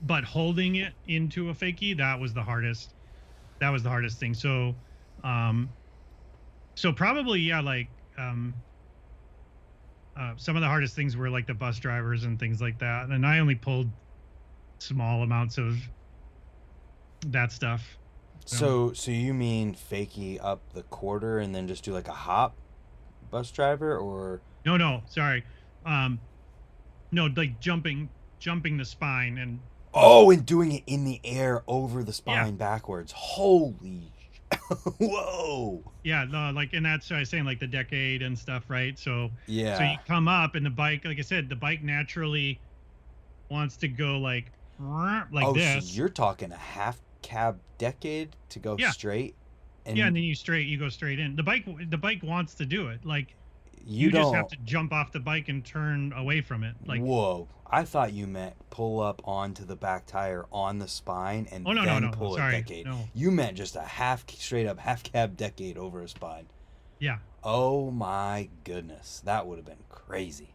Yeah, it was hard to it was hard to do because the way when you come back in, you're so over the front of the bike that and then you're coming down and since your knees are way up in the handlebars, like landing Mm-hmm. like that is really hard to do anywhere close to the top, so you'd almost have to flat out to do it and it just didn't feel good. Like it I'm sure it looked cool, but it didn't feel good to do. So Yeah. um, but same with like you know, but I could do I that yeah I could do bus drivers like half cab bus drivers with a spine, half cab, um, tail whips. I pulled a few of those. Um, half cab 540s. Um, And we're talking about big spines, right? Like, Yeah.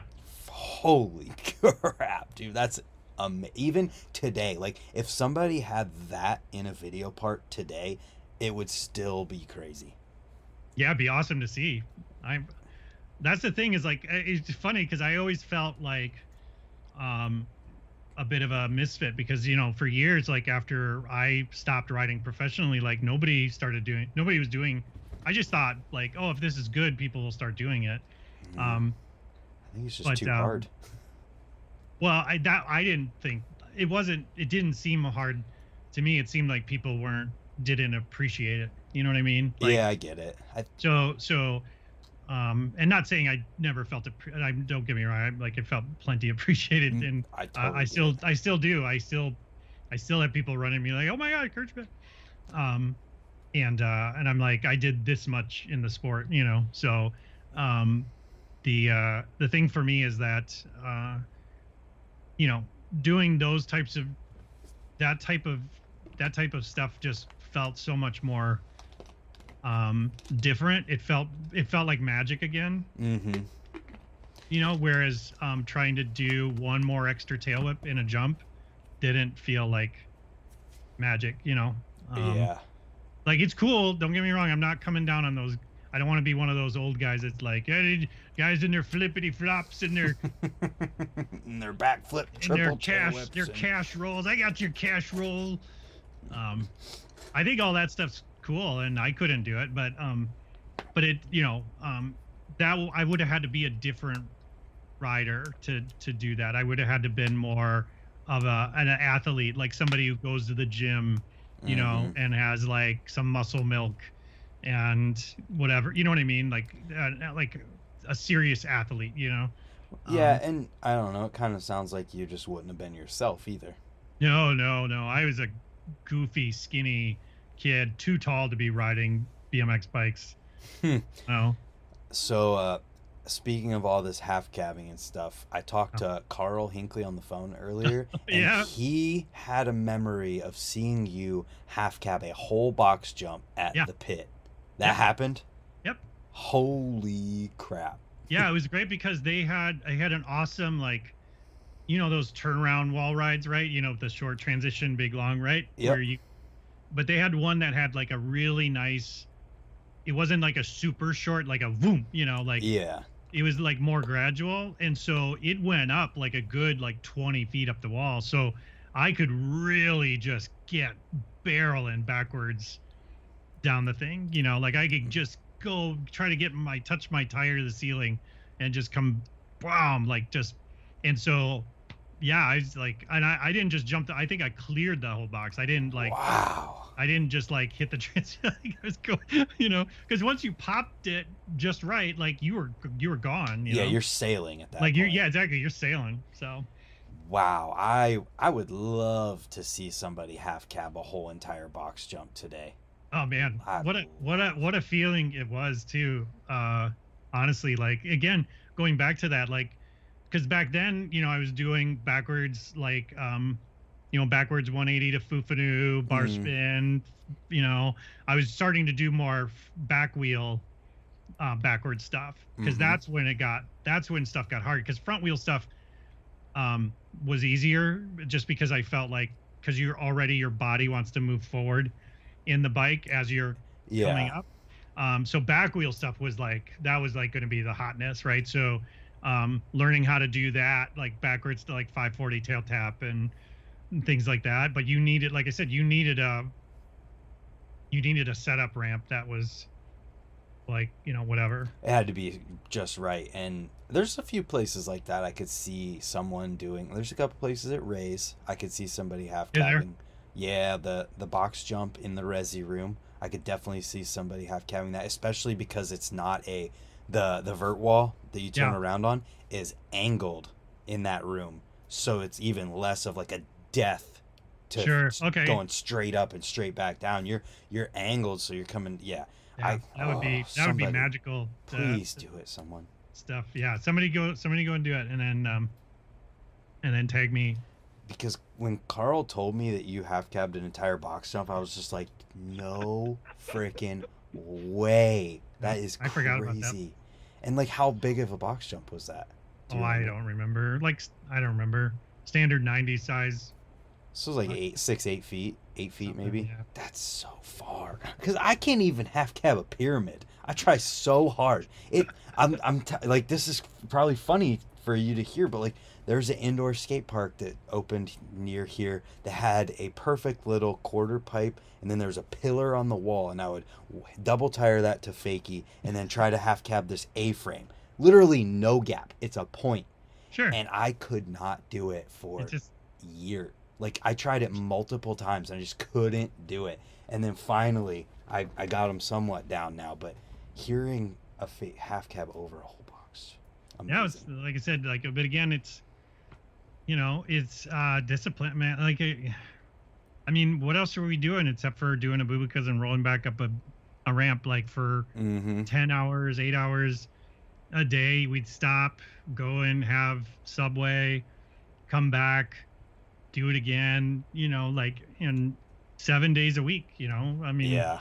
um I mean, the bike company um was doing pretty good. I mean, we were making in the beginning like, you know, I mean, just the axles alone were just making so much money like the original axles that we had sold Mm-hmm. right? Because they'd cost like they'd cost like pennies, and then you'd sell them for like six dollars, Mm-hmm.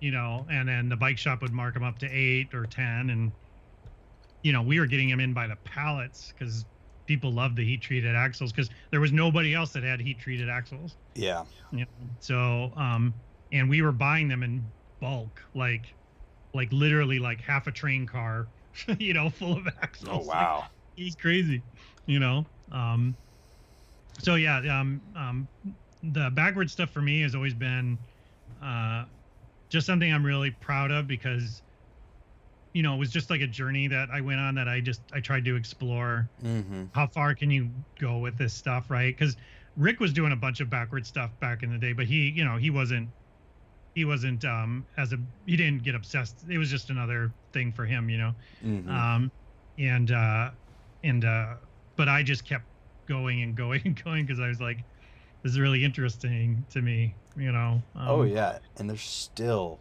only a few people who are really pushing Apparently. and trying that stuff. apparently yeah i mean i i truly think more people could do it they just you know just gotta they just gotta work on it more i don't know Yeah. Like, no, yeah. you know it's- not like doing a triple flip you know Yeah. like- uh, it's either that's either do or die. The- well yeah yeah I mean, exactly like i i learned flips and i was like ah this isn't fun to do like you know and i Yeah. certainly don't want to do them in contests because i have to do one so Right. I just got a really good question in the chat. Jason Uh-oh. Taylor said, "Did Kurt ever get to ride with Rob Ridge?" no Oh, what a no shame. but i followed rob we've been i've been friends with him on facebook forever and uh um no he was i think he i mean we're we're probably not that i mean he's definitely younger than me but we're not that far apart hmm um but i don't think i think i had moved away from like standard and all that stuff by the time rob was really riding a lot more but yeah i follow he does great stuff like tons of great stuff i um watch all of his stuff on facebook we're friends on facebook so i Yeah. like um it's great like he's got like exactly like what it looks like when you're watching route that like that's that's what it was like for us like you just sit there all day riding on this spine just Mhm. trying shit like all Yep. day long you know Yep, and his stuff is magical too. it is yeah it is yeah yeah and he's in and uh and um and he's got a good style about it too you know like he's he's not super stiff and you know you see half these guys they don't bend their knees and it just looks like they're i don't know looks like they had like a pipe up their butt you know yeah, I can. Like- No, I can see that.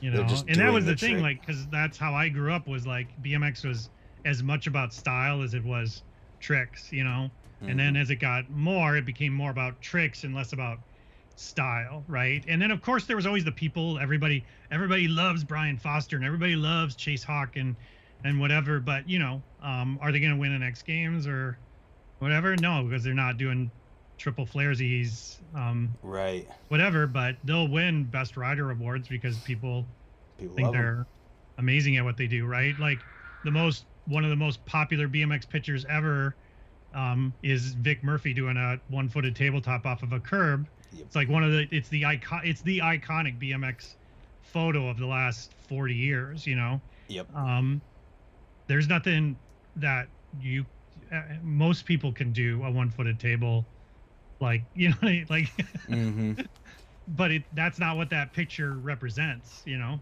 No, that is that is literally probably if it was voted on, it would end Oh, up yeah. the most iconic BMX photo of all time. Oh yeah, yeah. It's honestly like it's it's still to this day like me and it sums up everything about bike riding for me in one picture. Yeah.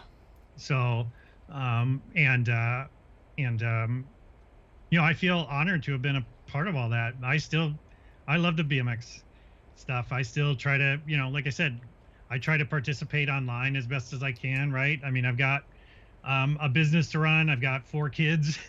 um, I've got uh, I wrote, uh, recently wrote a book and launched the book, and then I do a podcast and all that stuff. So I stay pretty busy, and um, but I still try to stay in the scene and keep an eye on what TJ's out there doing, right? You know, got to keep an eye on him, right? Mhm. And John, um, um, you know, crazy Scott, um, you know, you got to watch out for him. Yeah. So, uh, since you brought the book up, let's talk about the book.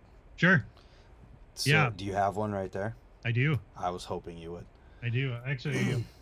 So yeah. So about it. anyways, um, after the so I've been you know running this business for a while, and you know I started my first business when I was 20, 21, and um, you know the the thing for me was is that um, when the pandemic hit, a lot of people were getting laid off, and you see a lot of people are getting a lot of layoffs are happening Right now, I mean, yeah. Mi- Microsoft just laid off 10,000, 5% of their staff. Um, so, um, because I've been part of tech and all that and managed people for a long time, um, I saw people always had the same problem when they were trying to find jobs or look for jobs is they thought, they thought like I did when I was a kid, which is you submit a resume and then you wait for them to show up and tell you you have a job, you know? Mhm. um, and but what I learned was is that networking is way more important than job searching is. And um, what I found was is that because of the pandemic, the way that we networked has changed um, between this kind of hybrid model. So um, I wrote a book basically about my advice and system that I use to do networking, and it's called um, the Little Book of Networking. So there's my name, um, and it is it's a little book. And it's actually very, very important, even just from the BMX perspective, because networking in BMX is what people say it's all about. Yeah, well, it is. It is. That's how I built. That's how I built my career in BMX too. Is networking. You know, going, being at the right place at the right time, meeting the right people, um, not being too embarrassed to to go to Wilkerton. You know, and be like, hey, how do I, um, you know, how do I get a chance to come and ride the two hip ramp? Mm-hmm. You know, um, oh well, you want to come over tomorrow? Like, yeah, I do. Shit. Like, oh, I actually have to show up. Like, Yeah, that's how easy it actually is in BMX. Where It can be. Yeah, if you want to do something like that, yeah. yeah so so for me like um i i wrote the book because i was doing a lot of career coaching with people and i thought back to my career um, when i first got started really trying to um, find jobs and things like that. Like I thought you do what everybody else does is you submit your resume and then you wait for them to pick you. Well, I this book is meant to show you how to get um, how to have you pick yourself first, you know, and then Yeah. um, and then other people will show up and be interested in it. So yeah, so I launched it on Amazon. It came out a week ago or so, and it's been on the best. It's been in the top 100 for like career guides and things for a little while. We had a big big book release, and I'm really excited. I'm really into the whole book writing thing, um, and it's been cool. Like especially books like seeing like the concrete and smog, like photo books and emulsion, like um, seeing all these older guys doing books and stuff. Like I'm excited for more of these folks to be doing more BMX books. But to me, like, um, you know, I think it's really important whether it's being a professional athlete or a professional designer, developer, professional YouTuber, whatever you want to be, is that your network is your net worth. Mhm. So um, if you're not investing in it on a regular basis and you don't have a system to control it um, and manage it the right way, then um, you're going to be behind. So Yeah, I I totally agree with that, and it's funny when I I went to school uh, in Columbus, the Columbus College of Art and Design for cinematic arts. Yeah. and I can remember just being annoyed with people talking about networking because it was like they were just Yeah. robots repeating what they had heard, and I don't Yep. think that they actually understood what networking really is. and that's why I wrote this book because everybody, when I bring up networking, they're like, "What? Go get a name tag and go to these cheesy events." And I was like, "No, it is about delivering value to people and consistently delivering value to people. Uh, while you're doing that, you're letting people know what you're looking for at the same time, and and asking them to keep an eye out for you. yep, know? yep, and and you're consistent about it because in this today's day and age consistency beats strategy every day of the week you know? So yeah, so that's why the networking and all that makes a difference. It's, again I, I, I attribute it back to being an athlete um, with the biking right? Like consistency consistently practicing um, backwards tricks made me good at backwards consistently practicing 360s allowed me to do 720s like yep. so and going and I, I think everybody who's in bmx networks to a degree and if you want to go anywhere in bmx you want to go anywhere outside of it if you can connect those dots and just realize the networking that you do in bmx like going to like for instance this past weekend was winter welcome jam at the wheel mill going to winter welcome jam at the wheel mill and just talking to everyone there Yep. like you naturally are going to do anyways and make friends with all these people you make real connections you have real conversations and Yeah. and i think that for some people in bmx ends up being more valuable than anything because of the diversity of people who ride you Mhm. end up meeting people from all these different professions so i feel like most people in bmx who really end up you know knowing a lot of other bmx riders all over the place they they know a guy for something. Yep. exactly. And and but the thing is is that because and maybe it's a midwestern thing we're bad at asking for things. So Mhm. um so you know what i encourage people to do especially in the book is is um have a script together of what you're looking for. And what you could be looking for is nothing of value. It could be i'm looking for more people like you. Mhm. um, do you know any other people that are like you? Um, can you introduce me to those people? Um, it could be that you you're looking for more introductions. It could be um, it doesn't mean you're you know or it could be looking for a job. Oh by the way i'm you know i'm looking for a, a job in in this thing right? Yep. um, and again like you know like i said like my dad always taught me um, you get 100% of what you don't ask for. Yeah. so so if you're not out there telling people what you're looking for then don't expect it to show up. That makes total sense. I mean, that's why they say the squeaky wheel's the one that gets the grease. right. But again like people are like oh i don't want to be like that. I don't want to be annoying. Like yeah don't be like that. But also um don't be um you know don't sit and have a pity party while you're streaming netflix when you could be out um meeting people and growing and um and building a, your you know your your whatever you want to do in life you know so right. you know i ain't got time for that sort of shenanigans like Yeah.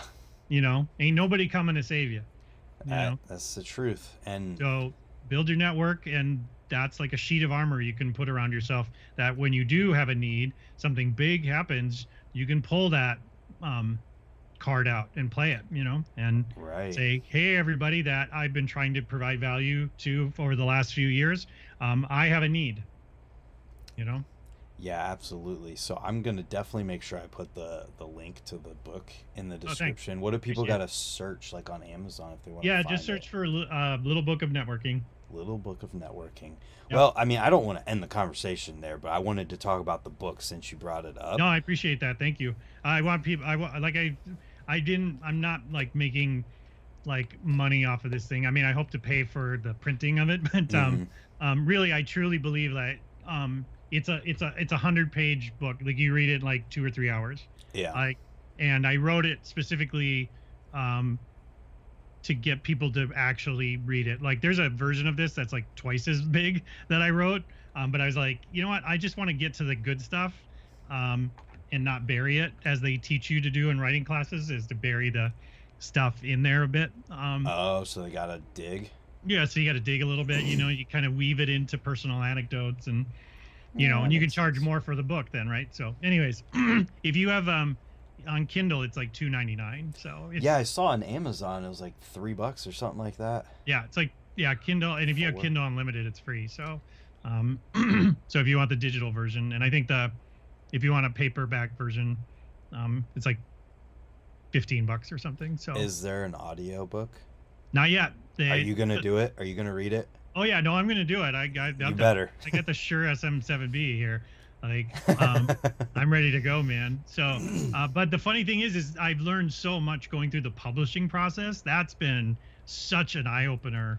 yeah. Um, and so one of the things that they say is don't release the audiobook until like three months after um, the book has been released because it's like this wave of like attention they want you to to build. So yeah. um, so yeah, there will be an audio version, but uh, my publisher, for business reasons, is like, oh, you know, wait a while. So, but I'm excited. sense. I'm already starting on um, the next book, and um, you know, just gonna keep keep rocking and rolling with that. So, and the company's doing great. Um, you know, and back to the networking thing. I mean, we built a multi-million dollar company, um, and we don't have a single salesperson. Like it's all it's all networking. You know, we did five million last year, so. That's amazing. So, Yeah. so maybe if both of, if that book does good and then the next one you're working on does good, you can release the big book of networking.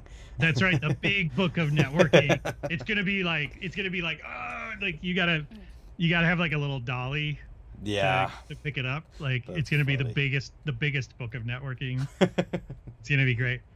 So, uh, before talking about what else you got going on today, I wanted to bring up something. If you have time here, do you have more time? Can we keep Yep, talking? I'm good. Cool. Uh, you in this podcast from 2009, you hit the nail on the head about contests and X Games and things of that nature.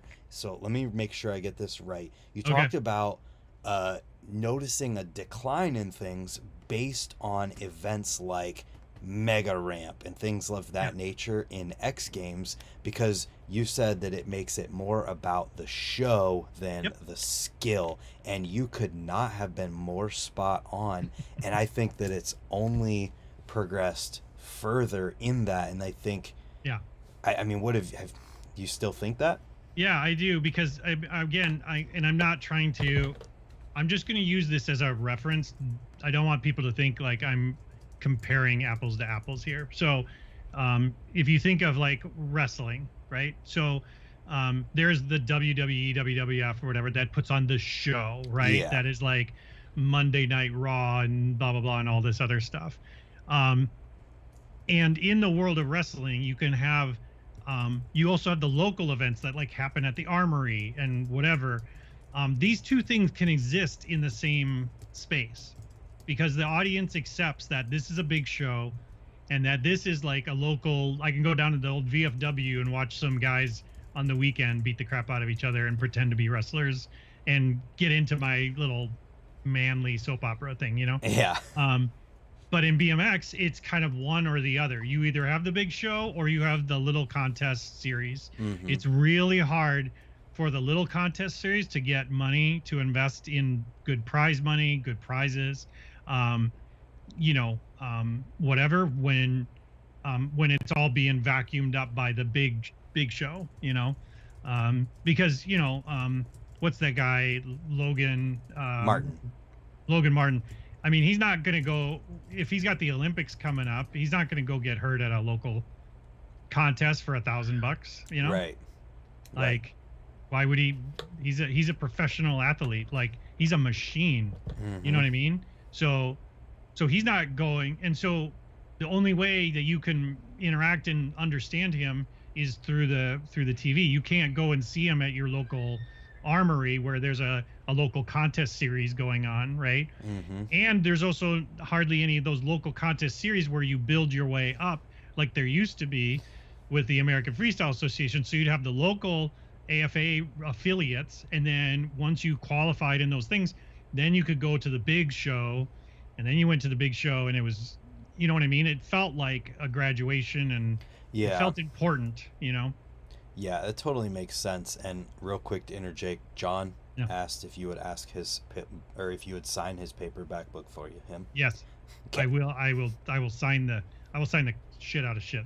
there you go. I don't care. But- I will sign them all. Uh, so so on those lines, have Yeah. you heard of the uh, USA Yep. BMX Freestyle Series? Yep. So that's something that is Exactly. hopefully bringing. But you see, in. because BMX, it, it's a cycle, man. So yeah, when BMX kind of died, that's when Hoffman stepped in and is like, okay, cool, I got this, bro.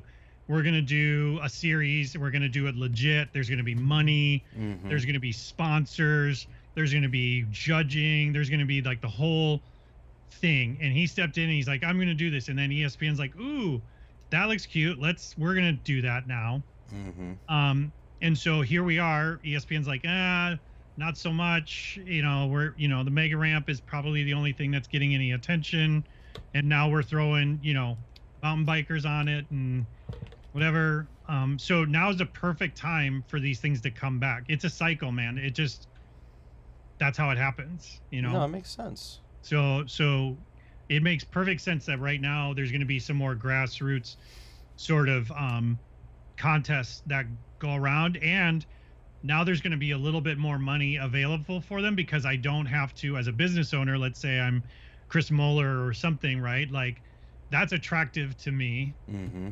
you know? Um because uh because that's how we did it in the 90s right? So we would go to a how did we sell so many bikes we would go to a place we'd find the best rider at the skate park and we'd give them standard stuff. Yeah. and that's how we that's how it became huge. Um because we go we'd find the best person at any given location and we'd be like you here's um here's like four t-shirts here's some handlebars here's some pegs um here's like three hats and they'd be like oh my god this is the greatest thing ever. And so when the other kids would show up and be like who's who's that best guy in the place it's that guy wearing all the standard stuff Yeah. he's not even sponsored right but he's he's an ambassador he's representing and he's more than happy to because he feels special what you know what i mean like it's you know but again like that grassroots sort of thing takes people going around and being being a part of the scene Being you know? proactive in it. Yeah. yeah like the guys that the people running at espn are not going to like local contests like some sort of basketball scouts You know, Mhm. Like looking for the next hot person you know Makes total sense. So Huh. so I think it's I think it's um I think those things are awesome. I hope they bring them. I think they I hope they bring them to every state. I'll go. Yeah. You know? Yeah, I think there's ambitions to do more and more with it Yeah. as they can expand. But you watch. You'll be sitting here when you'll be sitting here ten years from now, and it'll be like, you know, MTV has bought the rights to all of their stuff, and now it's a whole new show. Like, Yeah, I'll be interviewing Shane. I'll have the same haircut and Yes. and- Yes, you'll have the same haircut, maybe just more gray in it. You know, Yeah. unless you start dyeing it, like It'll be green. then um, yeah. But yeah, it's a cycle, man. It, it's what it's what happens. I mean, the same thing happened. You see it in all professional sports. It happens. There's these, you know, these um these cycles of like excitement around them, right? The Michael Jordan Yeah. era, right? Bo Jackson. Um, you know, you just go down the the list. So, um, Do you I think I think local contests are the most important thing to bringing BMX to the level it needs to be. It should deserve to be at. Like I would agree. like local contests. Um, I don't care if five kids show up, doesn't matter. Give them free T-shirts, um, and have it consistently. See you in a month, or see you in two months when we have Series Two, and then at the end of the year we're having the best overall winner, and whatever. And you create that culture. You create that yourself. You don't wait for some BMX god to show up at your place and install a mega ramp Yeah. like you go do it like stop pissing and moaning like go throw content like get some clipboards hmm like not hard it's not hard Right. know? Exactly. like half of these bmx places you call them up and say i'm doing a little series and you show that you're halfway serious they'll probably send you some free stuff and you oh, can give it away dude. It's so easy. I think right now might be a little bit more difficult just with the Yeah. state BMX is in, but at the same time, maybe not because that product that companies are sitting on could be used as advertising that could come back. But Sure. it's so easy in that all you really have needed in the past was just a flyer and to have asked them with enough time notice. yep Yep, exactly because once you start telling one group of kids they're going to tell the other group of kids and then Mhm. it's going to go all over the place. And now with social media, it's fantastic, right? Because it just spreads so quickly, yeah. you know. But I heard about contests in Kansas City well before the internet, you know. We'd, you know, you get on a mailing list and you get a letter in the mail Yeah. that would say like, "Hey, there's these contests happening," or you'd have a zine back in the day, right? Yeah. You'd get a zine and um, that would show you um, what was happening around, and you'd be like, "Oh wow, I didn't even know people rode in that part of the world," you know, and and then you go, you go to Fargo, North Dakota for a contest, and you meet tons of people, and they'd be like, "Oh, that's just so cool." You know, thanks for coming to our contest. You should come to our contest. What contest? Oh, we're having a half pipe contest. And, anyways, um, Yep. So but I think I think that's how BMX thrives is not from big corporate money. I think it's from people um people like you and you know the the regular Joes saying like, "Hey, I'm throwing a throwing a contest," you know. Yeah, we don't. You don't end up getting that big corporate money until you build up from that base, and then Yep. and then there's that cycle you talk about where you build it up, and then the people who are around at that right period of time get to take advantage of that big corporate money. Exactly. Yep. And it'll it'll, it'll it's a cycle, you know. So again, I mean, there's guys out there that are just social media riders, and there's guys out there that are um are just um, but th- that's no different than there was before there was guys who were just show riders they just on bike show tours they never Mhm. entered contests but they were great in shows because they had their routine and they did it over and over again it was Yeah. it was great Yeah. So I mean, I, I take it from what you're saying. You pay attention a good bit to the what's going on in the BMX world still. Well, I keep an eye on it, sure. I mean, I have a vested interest in it. It's a big part of who I am. It, it helped me get to where I'm at. Um, It gave me the confidence um, that I didn't have as a youngster, you know, when I was being bullied, and it taught me how to be self-resilient, how to how to um, fight through pain, um, physical and mental. Um, you know, I wouldn't be who I am. I wouldn't be as resilient as I am without it. So, um, yeah, I'm very interested to see what happens to it. But I'm just like any old crusty bike rider. I have tons of opinions that nobody gives a crap about. Um, I give a crap. Well, thank you, Brent. I appreciate uh, I appreciate you, and I appreciate the work you do because um, there's not a lot of people out there that are putting in the effort that you are, and I think what you're doing is if you stay consistent with it is going to be way more important than you even know it will be. I promise you. Um, some I guy will so. be sitting with you 20 years from now, going, "Man, did you ever? Why did you start doing news about biking? What was that idea about? You know, like." God, I, I, I mean, I don't. That's not like a goal, but I mean, it would be amazing if that happened. It's just like, it's just, I don't know what it is about me, but I have to be one hundred percent consumed with BMX in every Yeah. single humanly way possible.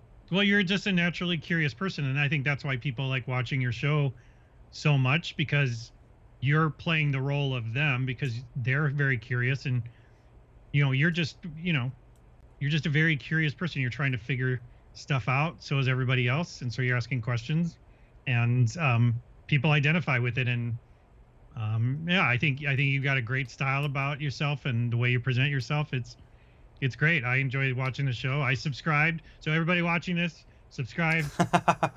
Oh i could i can publicly thank you for being a member on my channel. I am. I am Thank official you for that. i am official. I am official club carry a card carrying card carrying member of uh uh the Morsketeers, as I'm going to call them. There you go. More Well, thank- I, I do. I really appreciate that because hearing everything you have to say and the the story you have in BMX, and then you saying stuff like that means a lot. Honestly. I'm telling you, man, it's the stuff you're doing is more important than you know it is. And um, it was the same for me. I had no appreciation for how important doing the bike standard bike company was hmm at the time.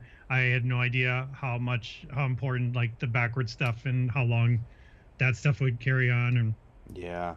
I had no appreciation for it at the time, you know. So Right. So, when so on somewhat on that topic, like when you were filming video parts, did you consciously say like, "All right, I want to film this trick," or was it more so just someone was filming what was happening at the time? Um, no, we um, um, we'd usually have a menu, like I want to capture all these things. Um, you know, it was uh, oh, I want to go to these three spots because I want to try these four things. You know, Yeah. um, but more, uh, I mean, about half the time it was stuff that you had done before and you just want to capture it. Mhm. The other half of the time, it was like, well, I know a place that has a rail that's like twice as long as the one I did. So let's drive an hour to Rockford and do that, you know? Yeah. So, um, but then, you know, because you were filming, once you got there, there's no backing out, Yeah. you know? Like you're going down that rail one way or another. that that makes sense. It was just something I was curious about because it was like a thing that you really had to put effort into doing just to film something oh, yeah. in Yeah. BMX back then. So Oh yeah, no, we didn't have. Uh, we weren't walking around with cameras in our in our pockets. yeah, so that made me just wonder if like how intentional things were with You had to be really intentional. It was like is sometimes it was like a movie shoot, like rolling on the river, right? Like, um, I storyboarded out like the first half of the thing, like you know what I mean, like mm-hmm. like um these are the places we're going this is what they look like these are the i need um three banger tricks for each location um and we can't leave until i get them you know what i mean? Like you had to you know and we have to get there at the right time of day because the lighting has to be good. And again this is just with crappy you know super 8 cameras. Like Yeah, John you says were you don't want to waste the tape. you don't want to waste the tape but you were doing anything you could to make it look like a real movie. You know so- Yeah.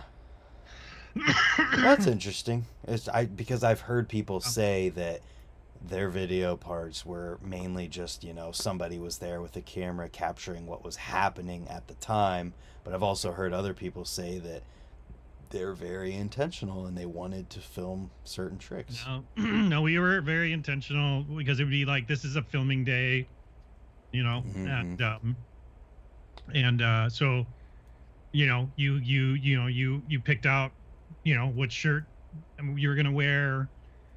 You know what I mean? Like you see it today, like in some of the clips and stuff, right? You'll see guys like all of a sudden, like especially in like skate videos, which I love. Like they'll show a guy wearing all white, like white pants, white Mhm. shirt, whatever. Like that's not what he's normally skating in. Like he's he's wearing a costume uniform to make the tricks even have that much more flair to them, right? So we were that intentional, right? We'd be like, you know, like, oh, you know, I got to make sure I'm not wearing the same shirt as Rick is. Um, Mhm. I got to be wearing different colored shoes, even though we have the same shoe sponsor, and because it was a filming day, you know. Yeah.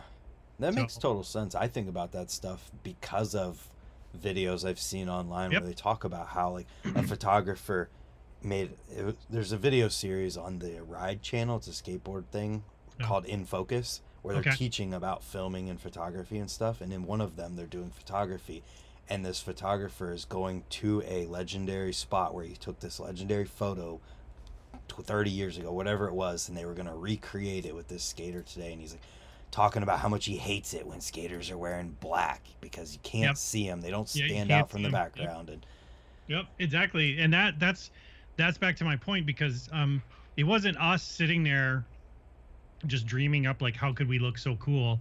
It was feedback from professionals, right? I mean, we were Mhm. You know, Rick was getting shot um on film by Spike Jonze who went on to like film amazing movies and do the stuff. right thing, literally, like just legendary. yeah like just crazy stuff like uh uh and so he was like you know like he was like you know yeah I mean, they would they would art direct while things were happening because it was their name that was going on the packaging you know yeah. Um that said it was a video by them right so Yep. um so yeah like when i remember like filming stuff for Baco like with chris rye and stuff you know chris was always very he was very calm very quiet guy you know hmm but he'd be like, you know, he'd be like, uh, so, so you're gonna pull it? You know, and you're like, I'm try, I'm fucking try, I'm trying, Tried my okay? best. I'm trying, and he's like, yeah, okay, you know, and then he Yeah. just, you know, I remember, because I'd be trying to do stuff like, you know, I hadn't done before, nobody had done before. Like I was, tr- I remember I was at the Baco thing, and I was trying on the mini, I was just trying to do backwards toothpick grinds along like the wall, you know, and um, and it was hard. Like it's a hard trick to do, like to do it for any length of time, like.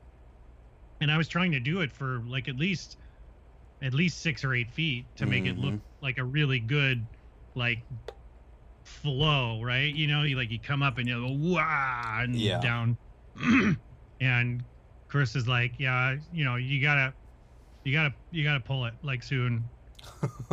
He's like, I'm getting tired, and he's like, it's getting dark, you know. And I'm like, Mhm. so, like, That's funny. you know, we had to be intentional. Right. I gotta correct myself. Spike Lee directed "Do the Right Thing," not Oh. Spike Jonze. Uh, but anyway, I didn't hear you say that. Yeah, I, I, I just wanted for anyone who's No, gonna yeah, yell at Spike me. Jonze, John, being John Malkovich, and uh, uh, where the wild things are, and There you go, legendary. But yeah, it totally makes sense. I mean, it's even that way today. My girlfriend does a lot of my filming. She's like, "Come on, Linda." Call Yep. me Linda. Like, gotta land it. I'm like, listen, you know how this works. you know it's gonna take three hours. Yeah, well, it's good though. You got to have that pressure, you know. Like I said, Mhm. like we were talking about earlier about um, nailing your tricks without hops or whatever the case Yep. may be. You know, like um, you know, that was just artificial pressure we'd put on each other. Like there's no, there's no rules, you know. Yeah. But you know, it's like that just became like the rule. You know what I mean? Like No rules, but it's a rule. Damn it. right, exactly. Yeah. no, we're punk rock and we're breaking the rules. But man, if you're wearing those types of shoes, like, don't even come near me. You know? That's know? the funniest thing about BMX. oh yeah. It's the no. against the grain counterculture that will totally hate on you totally for being against you the for grain. wearing the or for having your seat post too high. yeah, know, it's so funny. Like, yeah. Or you've got the wrong gearing on, on your bike, or the wrong crank length, and they're like, "What?" You know, poser. That's so funny. Uh, That's all right. I was guilty of the same shit when I was young and dumb. You know, I did the same stuff.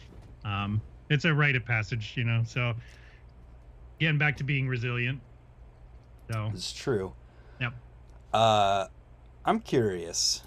Who are you paying attention to riding wise today? That Oh, man. rides? Just um, what sticks out to your mind when you think about it.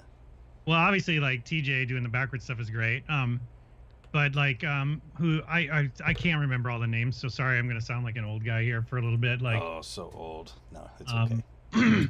Uh, that's uh, is it Smillie guy? Devin Smillie. Devin. Yep. Um, he's got some really He's fun. going backwards too. He's going backwards, but he's also got a good like.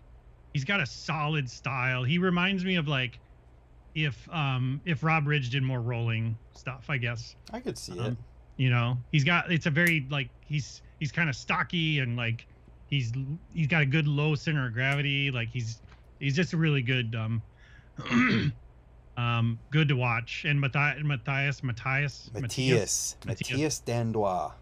yeah, he's I just he just looks like he's having so much fun on his bike like, all the Yeah. time. Like it's fun to watch him, not just because he's good, but he again he's putting on a show. Like he's he's having a good old time. You know what I mean? Like he looks like the least depressed person on the world when he's on his bike. You know. Mm-hmm. Um, and um, but man, there's so many. Like I, you know, whoever's on Instagram, I watch them all. You know, but I love I love seeing the old stuff when like Escamilla or John or those uh those guys post like old stuff. It brings back a lot of good memories of, you know, um, what it felt like to be um, riding at that time. You know. Yeah, there's a page for early 2000s BMX. We need a page for Yeah. early night for or just 90s BMX. Yeah. Or 80s. Oh, who's the bunny hop guy? Sorry, who's the bunny hop? The guy who can bunny hop really high. Brock and he rides. What's that? Brock Rayford?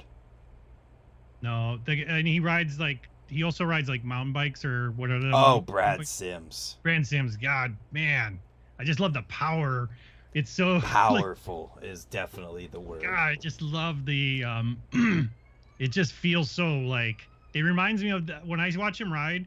That reminds he reminds me of that Vic Murphy picture in a way. Like Mm. you know, it's like sheer, the just sheer power and uh but yet attitude and style all wrapped up in one. Like he's uh he's the whole package. That guy. I just I love that guy. You know Yeah. um because his stuff is really powerful but he's also really technical people people get fooled by the power in it but if you don't see like you know you watch him like trying to measure up stuff like as he's going towards things he's really sorting out in his mind like how many more inches do i need to move to the left to make this happen like yep. he's a really technical rider but i don't think people would call him that so um the post he made yesterday or the day before that where he's doing a wall ride over a bike rack to Oh, yeah. 360 yeah like just doing a wall to 360 off of a flat surface is Yep. so ridiculously hard let Yep. alone the fact that you're maxing out your bunny hop Yep. before you're doing it which is in turn like putting you in an awkward position which Yeah. isn't so he has to reset it's himself to be able to do the 360 off yeah it's so crazy it's so great and it's just it's just such a yeah the style like i said total package that guy total package it's great. That's Yeah. what i like i like riders that are not one trick ponies i like total like the total package i like i like speed and style but also uniqueness like hmm you know i don't you know again i don't hate on the guys that do quad whips you know like that's fine. Yeah. You know um but i can watch it one time. That's fair. You Yeah. know like okay there's four. Yep. okay you like what you Just- like you know? you know? And uh uh but yeah like again like some of these um these japanese flatlanders like man i don't care what what i don't care whatever they're doing i'll watch it like it's magic. Mm hmm Oh. and the freaking six year olds from over there that's that what i was gonna just, say yeah right. They're just amazing doing Yeah. crazy stuff. They look like they're floating on air it's just it's so it's it's so great. Like yeah it blows my mind to see that super super young kid doing truck drivers on like Yep. a 14 inch bike and you're like how are your little hands? It's like right exactly. Well it's the same thing like if you think about kevin jones back in the day like he he just had a, a, a effortless style yeah. and he was doing the hardest tricks there were um, but he made them look too easy and so people would try them and like they'd be like what? No this has got to be easier than this like that's so you know, funny. You know? Um, no he just made it look effortless because that's all he did all day long is over and over and over again like just a maniac. Um, so it's good to see um, it's good to see those guys getting their recognition and stuff at like some of the award things and hmm stuff like that. Um, you know, I wish there was I wish there was more recognition for some of the people out there, and I think social media does a pretty good job of it. Um, you know, recognizing kind of, you know, the people who maybe weren't the most, you know, who weren't the Mike Dominguez, Eddie Fiola, Mm-hmm. you know, um, Dave Mirra, Jay Miron folks, you know, but Yeah, that's what I think. If there was someone who had the same dedication to like the early two thousands page, what they have sure. with uh, James, who runs that. If there's somebody who had that same dedication for the other eras of BMX, I think we would have some really solid stuff out there to Yeah. look at on Yeah. a regular basis. I mean, there's Shad. Shad Johnson's doing it on Yeah, YouTube. He's doing a fantastic job with everything he's doing, which is cool because Yeah. that's on YouTube and then the other stuff on Instagram. Yeah, I really like that stuff. I like the um yeah, I like the old school BMX guys on on YouTube. They're super fun to watch. Um you know, big Mhm. big bushy white beards like ZZ Top and shit. Like, Yeah, man, it's just again, it goes back. It's like it's so BMX to me. Like it's so broad, but I can see some little kid being like, "Oh, ah, old men and stuff," and I'm like, "No, that's punk rock, dude." Like you, you know, punk rock's a, a mindset. It's not a, it's not a Mhm. t-shirt. You know. yeah, and I think the the kids who are they get it. I think those kids don't look at it that way. Yeah. I think the kids who th- there's some kids local to me who it seems like they just don't do anything but scroll through BMX Instagram Yep. and they know everything. Oh yeah, no, I always loved the. Um, I always call them the like encyclopedian people, Mm-hmm. you know, because there's always the characters like at a contest or at a skate park. You know, you have kind of the encyclopedia person who remembers like what kind of spoke nibs like Um, yeah. you know um you know Dave Mirra rode at the 98 X Games or whatever. Mm-hmm. Um, and then you have like the the guy who you know who who isn't that good but has decided just to become a photographer um you know and that's his new thing and uh you know what i mean like there's always this it's the same cast of characters Oh yeah, every time. and all the things um but i love the encyclopedians they're fantastic you know yeah. you know they'll Those- tell you the they'll tell you the wall they'll tell you the wall thickness on you know 92 Tioga tires and Those kids, they freaked me out for a little bit They when freaked they me first out, started too. coming around because they'd be asking questions yeah that like Yep. showed that they were scrolling through somebody's Instagram from like Yep. six years ago. And Yep. how do you even know what you're talking about right now? But you it's do. amazing it's amazing i wish again like we just had the magazines back in the day but you would literally be almost with a magnifying glass studying Mm-hmm. you know the different bikes and that's why it's so cool some of these old school rebuild instagrams and things where they're like rebuilding like um you know dave voelker's bike from this blah blah blah thing. And it's like it's so dead on down to even like the st- scratch on a sticker from that he put on that he got at a truck stop somewhere. But they they figured out how to get that sticker. It's just crazy like the level of detail. But that's again going back to because you know we just had these magazines and whatever was in them was like literally gold you know? Um Yeah. it it taught us what was cool and what was um what wasn't cool Yeah. Oh. Yeah. And, and that was like your Bible. absolutely your bible yeah oh yeah no so you had to follow it and if you didn't then um what were you doing like You weren't, you weren't part of the club. no no no and it was very important to be part of the club because we are so anti-establishment that we needed an establishment to hang out at so we could talk about being anti-establishment it's very important It was funny. So this has nothing to do with anything we were talking about, but I want to Yeah. ask you before I forget, because you're so into the marketing world of things. Yeah. Uh, what do you think about affiliate marketing in BMX? I don't like affiliate marketing in general. I mean, drop shipping and all of that stuff, like just as a practice, you know. Um, I, I guess I should be more specific. I mean more so like, for example, rider rides for oh, company and has their code Yeah, yeah. that's associated with their name or that Yeah. link that's associated with them. Just that part of it. yeah, yeah. I think it's fine. Again, like you know, there's there's all sorts of ways to grow up in the world, right? Like, you know, Dennis Dennis McCoy, for example, for a couple of years was sponsored by Adidas, hmm um, but he wasn't really. Like, there was a distributor that was giving his manager free stuff, and he and he was just he was told that he was getting it from Adidas, and it's just all a weird thing. And so he started wearing like only Adidas stuff at whatever, and people are like, "Oh my God, this is it! Like this is when you know the big industry breaks into our world and starts taking over. It starts with Dennis and Adidas, you know." Um, and then it turns out it was all just kind of a scam in a way, you know, Yeah. like not like a like a malicious scam. You know what I mean? It just It just wasn't what it appeared. it wasn't as real as like it was meant to be. So, um, so for me, that's that's my only opinion, I guess, when it comes to like affiliate stuff. Like, is you know, how honest are people about it? It could be fake. I guess my perspective on it, uh, I've just been preaching about this for years now because I feel like it's a good way to mitigate some of the problems that BMX has as far as sponsorship goes and Yep. just like the the accountability side of it is Yep. like you can see who's doing their job. You can oh, can for sure. give an incentive to people who are doing their job better than others and Yep.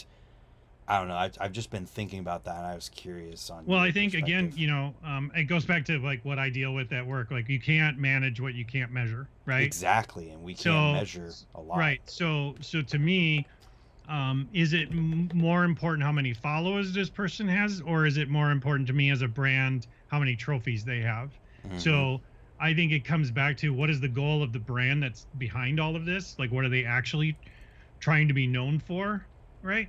Yeah, um, because you know I could hire somebody who um, all they do is uh, go to events and just do jackass type stuff. You know what I mean? yeah, And and that's my brand, right? We're the jackass guys, and um, you know my guy is gonna streak through the skate park naked, and he's gonna wear a sticker over his dingling of my company or something.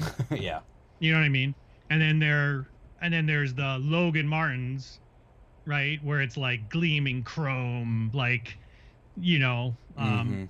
it's it's like it's a perfected race car sort of approach. You know what I mean? Yeah. Um, and so to me, I think it goes back to what is the brand actually trying to d- do. So, hey Arthur, yeah, yeah, and that makes sense. And I guess my perspective on it has always just been it's like it gives the company. Oh, there's his hand. Uh, gives the company a this is Arthur. Just real quick, hello, Arthur. he's six. Do you ride BMX? Do you ride BMX? Um, I don't know. Yeah, he doesn't know. Perfect. No, he uh he he he rides scooters. Oh, okay. Will you be Yeah. a good boy, Arthur? Yeah, I told him don't get involved in BMX; it'll break your heart. So I have a lot of cool toys. he does have a lot of cool toys. Um, That's funny, but yeah, uh, no, no, stay, go, go skateboarding. It's a lot cheaper for dad. Ha. but I guess where I was just going with that is Yeah. it's uh it's a way for companies to measure things that are hard to measure right now. And obviously there's always gonna be the aspect of like that dude's doing cool stuff. We want to help that Yeah, dude out. sure. But I I don't know. What else Okay, last time. Come here. he wants to show you what he's got. Oh dude, it's a dinosaur. Okay. Oh, it's Nice. bedtime, silly. Watch out for Millie. Um, yeah. So like again, it goes back to um, if what I'm trying to what I'm trying to accomplish for my career as a as a bike rider Mhm. too, right? Like, is my goal is my goal someday to be uh, an Olympic champion, an ESPN champion, or just start my own bike company or my own parts company or my own shop, my own um, brand, right? Like, what's my what are my goals, right? Yeah.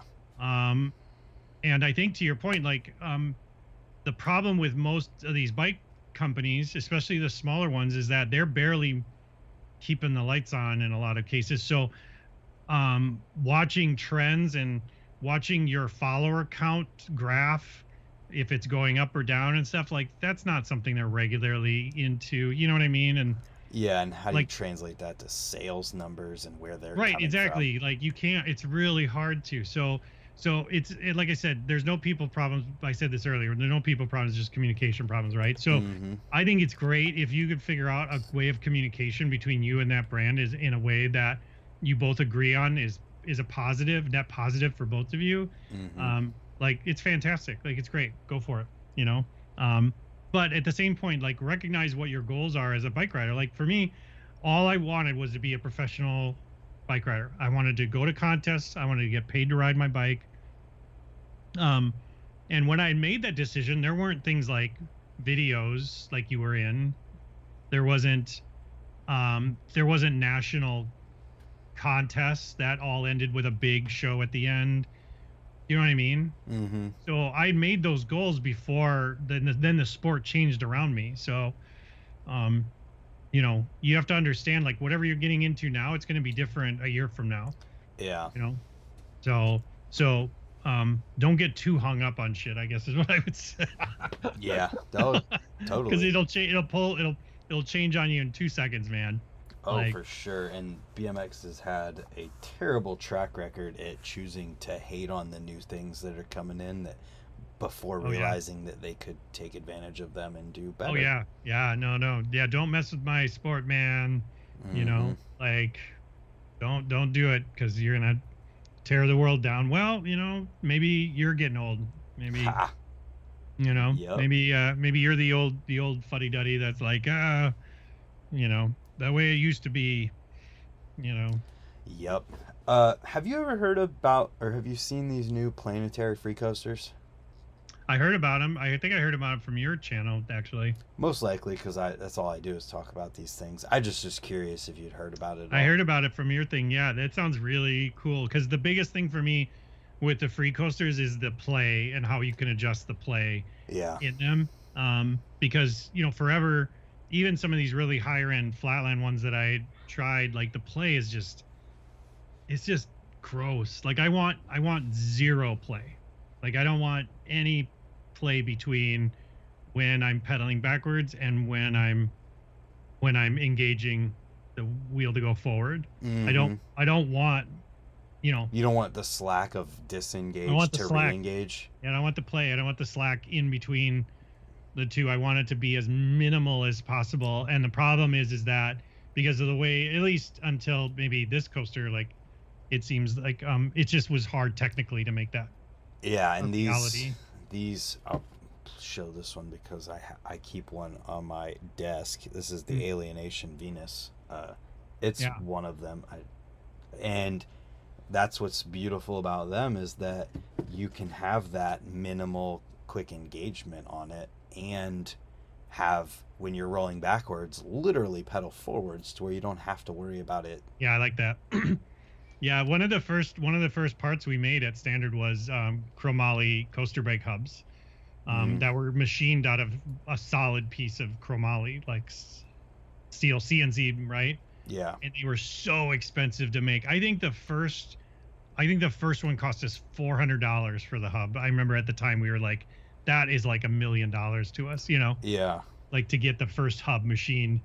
But oh my god, what a difference that made in terms of moving from that high tensile Bendix, mm-hmm. you know, and Sun Tour hubs to a real forty-eight spoke um, coaster hub was such a major difference in our lives.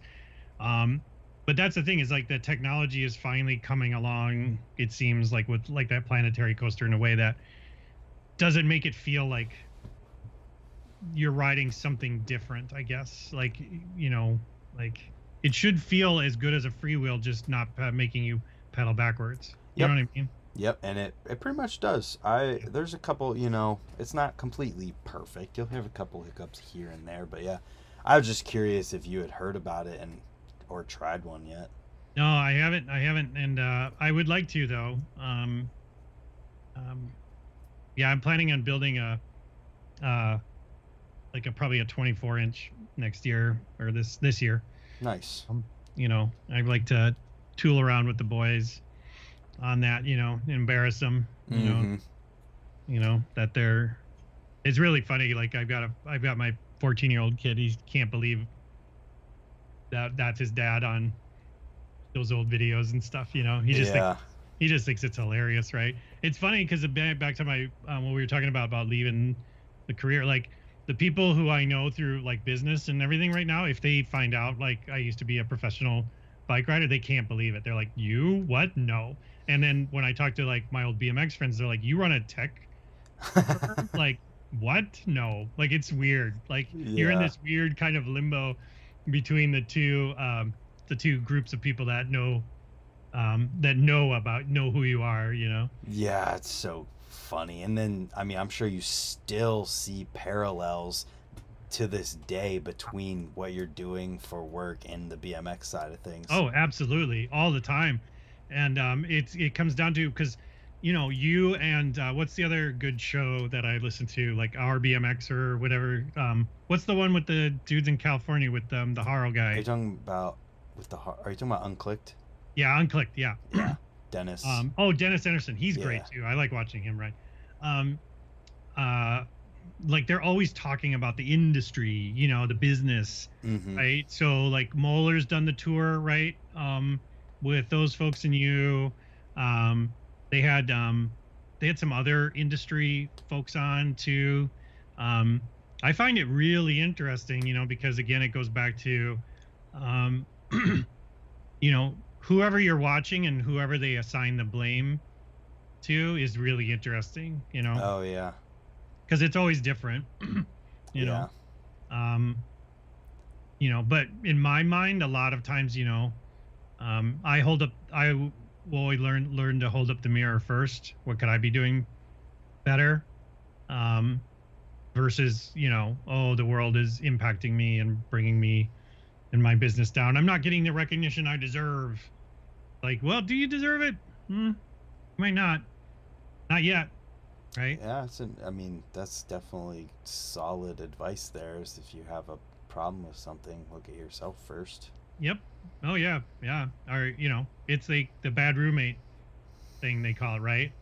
It's like No, my roommate actually was horrible. All right. no, I swear, every roommate I've had has been a total jackass. It was just this one guy. He ended up moving out. Okay. Okay, all right. Oh, I've lived with some jackasses. I mean, because again, it was like you know, biking back in the '90s. There's always a house, right? There was Mhm. like the FBM house.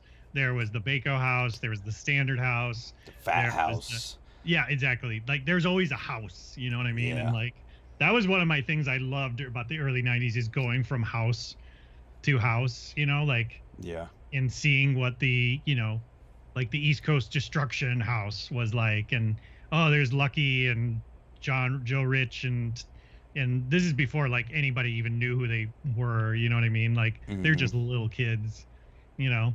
Um and it's just so much fun, you know. Um it was a great time. And then yeah, I remember like Joe Rich moving into the standard house for a while and Taj living there and um and then like Sandy Carson living there for a while and like um Robbie Morales living there for a while. Pete Brandt lived there for a little bit. Man, that guy's a trip, man. Woo. Um he's fantastic, but man, That's funny. Somebody mentioned him earlier in the chat. I think they're they? talking about him still riding or something. oh yeah, he still rides, yeah. Yeah. yeah. Something along those lines. I can't. Man, that guy was a character, like straight out of a comic book. He's I he was great though. Like no, um, I'm not trying to talk bad about anybody, but Yeah. but man, did he have like a he had a locked in persona, like West Coast guy, you know. Um, it was great. Um, but yeah, the characters that I, you know, I mean, that's the one of the best things about BMX, but also one of the worst things, you know. You know, because we, you know, we ran into thieves and stuff, right, at the skate park. People'd steal shit. People try to break into the standard, and you know what I mean, like Mhm. a whole group of individuals, right? You've got, you know, you've got a whole char- cast of characters. You know, you got the thugs and you've got the jocks and the the stoners and you know, That that thing we already talked about of everybody playing their Yep. their role in it. Yep. Yeah, it was John said Pete Brandt is still killing it in his late forties. yeah, he is. He's a machine, that guy. But I remember him staying at the house like he was. Man, he did not like being in the Midwest. I'll tell you, like he, he's a West. Coast guy through and through. He did not like he did not like the cold weather, and um, he did not understand uh, us Midwestern boys. I can't blame him on the cold weather part. No, no. That's funny. So, uh, is there anything? I mean, you gave me kind of the rundown on Foundry already. Is there more to say about that? Because I kind of like Sure. turned us in a right angle after you. No, that's that fine. up. No, like I said, um, so yeah, so the the work that I I'm the president. I'm also a partner and part owner Mhm. in the in the company, and uh, we're an agency. We do user experience design, UX. We build mobile applications, um, web applications. Um, probably some you might have used in the past, but um, I can't talk about them because of NDA. Oh Um, yeah, that's fair. um but um um yeah we've been around for a while and uh and it's something that i'm really i've really been uh passionate about um not necessarily about code and design i'm not i i do my own stuff right like i showed you like i have some i went back and redesign or i redesigned some old t-shirts i designed it's standard Oh yeah, you sent me that. yeah, I put them on Teespring and just for like honestly, the first thing was is that my where it came from is that I had this shirt um with me on it and my 14 year old wanted one and I was like, well, I don't have any like and I and he's like, oh, there's places on the internet, you know. I was like, Oh. okay, so I looked and there's Teespring and it's like, oh yeah, you know, for like 20 bucks I can get a shirt printed um with a picture of this thing on there. So I've got them all that. on the screen right now. Okay, cool. Yeah, I just a bunch of shirts like that I had done back in the standard days, and um, um, ones that probably some people that we never released, you know, too. So, um, Run Uh, KRT. yeah, Brolaroid. yep, yep, yeah. We had to, yeah, it's goofy stuff. Anyways, um, I get asked a lot for like sticker, old standard sticker, especially these old school guys that are like rebuilding bikes and they want the original sticker layouts, you know, from Illustrator files Oh, and stuff. yeah. And and like sometimes I have to go back to like these zip drives and try and find that stuff. And then what ends up happening is I run into like some of these designs and I'm like, oh yeah, like I remember that. We never launched that one. You know, like there's a one on there with Jayne um, Mansfield on that was called Jane's Addiction because Jane's Addiction, the band was really popular at the time, and so, um, yeah, it's funny. Oh, I see the one with the lady on it. Yeah. Right there. Yep, Jane Jayne Mansfield.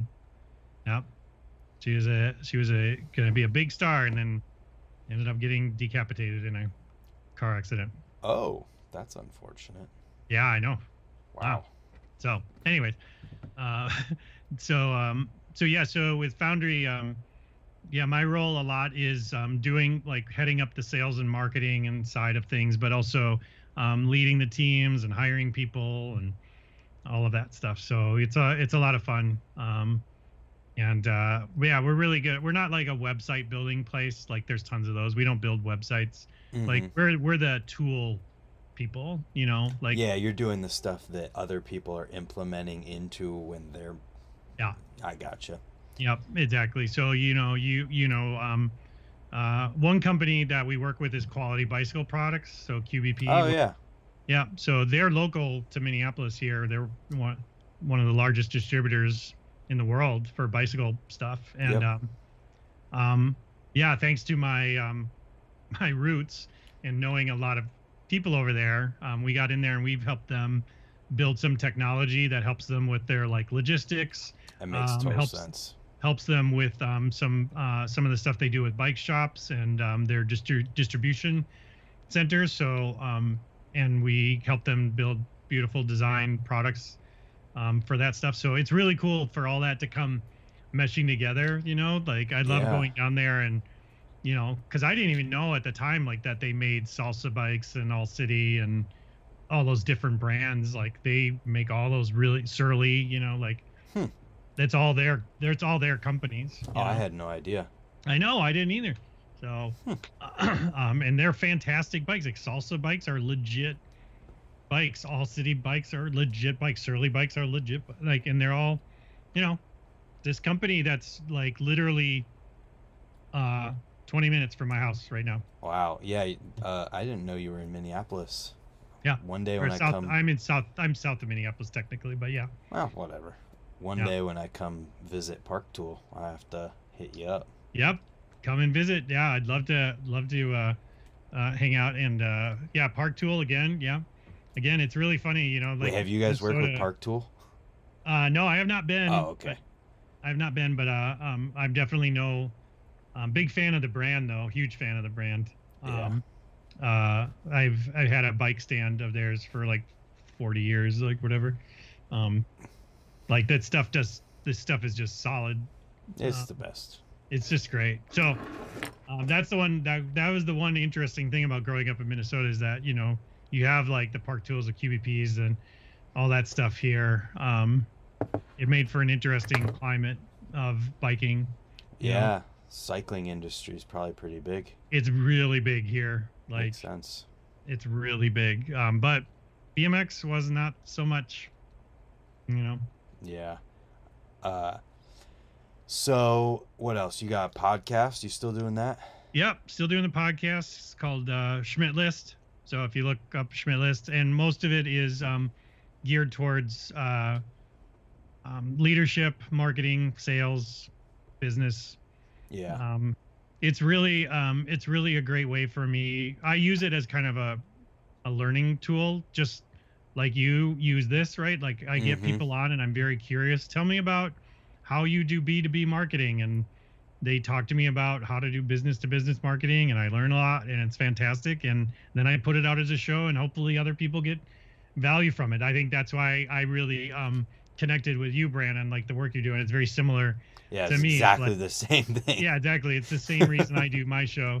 Um, my show is just not about BMX. It's more about business in general. And so, um, yeah, but I've been doing it for five years, 207 episodes. Dang, nice. So, That's so, yeah. awesome. so yeah, I enjoy it. I try to get it out weekly if I can, if not twice a month. And, um, but yeah, I've been busy with the book and, um, Yeah. the business. So How do you find people? Like, is it just people who come come up in your life? That's life? really interesting. You say that. What I tried it. What I what the way that I find most people is I have guests. Um, I ask guests to introduce me to potential guests. ah so makes sense. So what I say is, I say is, um, you know, when we get off the show, I'm like, hey, thanks so much. Um, by the way, if you know anybody you think would be a good guest, like somebody you've worked with, a boss, a CEO, a somebody that you think would be awesome, I'd love an introduction. Um, you know, ask them if they'd be interested in coming on a podcast first, obviously, and then introduce me. Um, and that's literally like the first, the first 20 episodes were mostly people I had worked with in some capacity in the past. Hmm but then i kept asking those people like introduce me to you know oh you should talk to mary who's our chief financial officer. She has some great stories about um, career switching from hr to financial or something you know and i'd be like ooh let me talk to mary like Yeah, that's that's pretty So- cool. so it's always getting other people to introduce me to other people right? So i mean hell man you've got like chris Moeller on like you should be like hey introduce me to like five dudes. I want to get on the show. Like Yeah, well, I'm in the stage right now where I've done like I wouldn't never call it networking because I just you look at it like I'm making all these friends in BMX, but throughout all these years I've made all these friends, yeah and then now that I've given this podcast an official name, I've Yeah. just been like, oh hey, I could talk to this person and this Yes. person and this person. know you just pick them. You just pick them out of hat. And again, it's it's um you're yeah you're right. Um it's you're not building friends, but these are colleagues. These are Mm-hmm. these are um you know p- potential um uh guests and and whatever the case may be. Like we can we can be friends without like having to go to you know each other's weddings. Right. Like Right. we can still be friends, and we don't talk every day. That's fine too. Yep. Like, you know, I don't know who came up with these rules around, you know, what makes a person a friend and a whatever. Anyways, so um, so that's how I built it over time was like just getting other people to introduce me to other. Yeah, people. that's that's awesome. And I'm sure in doing the podcast too, what I've noticed is that when I do one, like say with Chris Moeller, I get A, B, and C person who Yep. I know who I who like comment on it and then I realize, oh, they're they would be perfect for it and then Yeah. it just it popcorns. Where at first I was That's like, exactly "Man." right. Yep. That's exactly right. So like what I do is like with that I keep a spreadsheet and I just keep plugging those names in so I don't lose track of it. Yeah. Um and then when I'm like, "Oh, you know what? You know, like I've had a bunch of old guys on the show talking about the 90s BMX. Um time to have uh, you know, let's get a let's get a new school guy on. You know what I mean? Then you Yep. can be like, "Oh, let me look in my real Rolodex here." Um, in my spreadsheet and just pull out, you know, Yep. I haven't whatever. I haven't intentionally been getting all these people who are owners or people who started companies. Yeah. It's just kind of how it's happened. So I've sort of been It's cool. Leaning into it because I'm enjoying watching it. Yeah, I find it really the business decisions and why people have chosen, you know, because like uh, S and M and Hoffman, like that was our main competition hmm back in the day. Like that's the people we went head to head against, you know. yeah. Um, and we all had very different um, uh, ways of looking what good was. Good, good looked very different to us than it did to Mat, than it did to Chris. hmm You know. Um, And it and- says go ahead. and vice versa. And it says something about the fact that all three of those companies still exist today and Yep. that good doesn't have to be one Right. specific thing. Now, there's no there's no right answer. You know, there's just hard work. um, yep. That's what. There's no best rider in the world. There's just the hardest working rider in the world. You know, like it's definitely true. so so uh, the same with the companies. You know, like um, so it's to me it's it's all about the the effort. There's no trophy. You know, that you get Yep. the end of the day. So, um, but you got to believe in something. You know, you got to fight for something, right? We believed that the way we were going about um, innovation was really, really important. Mat um, thought that making the bikes and things more accessible to people was more important. You know, Mhm. um, Chris thought staying to your roots was the most important thing. You know what I mean? So like, you all very different groups. We all thought we were right, and it turns out we all were right at the same time. Like, shocker, you know? Pretty cool though. Yeah, it's cool. It's cool. But at the time when you're in the whirlwind, you don't think about it that way. You think it's us versus them. Oh, for sure. When you're at work and you have two people with ideas, you're like, my idea's better. I want to Yeah, do my exactly. idea. Right. Yeah, exactly. Right. yeah, because I mean, like, as soon as Standard was going for a little while, like, we had all these copycat sort of companies hmm appear. Um, and it was like, really? Like, really? Well, Okay. that's that's the way it's always been in BMX and probably always will be. But the Yeah. but it, it shows that the ones that are doing what they really believe in are the ones that usually, unless something really bad happens, Yep. stay around. Yep. But again, like you look at, um, I go back to what we were talking about earlier about brand. Like, that's the one thing that Hoffman, S and M, and Standard did really good. It was brand. Like, Mm, yeah. Like the brands are strong, and so they can weather economic downturns. They can weather, you know, oh, we're gonna do all completes. Oh, just kidding, we're not doing completes, and hmm um, they can turn into like, you know, a custom boutique. Every frame is a painting place. You know what I mean? Yeah. It doesn't matter. Like, Rick could launch completes next week, and he'd probably sell out of them. You know, like, um, because it's a brand at at that point. So Holy heck, that's an idea. A company that makes they're not there's no sacrifices with the complete. It's just Yep. the best. It's still a standard or it's Yep. still an S and M, but Yep. it is a complete with the best parts Yeah, on it. right. People would buy Yep. that. all handcraft. Of course they would. Yeah, of course they would.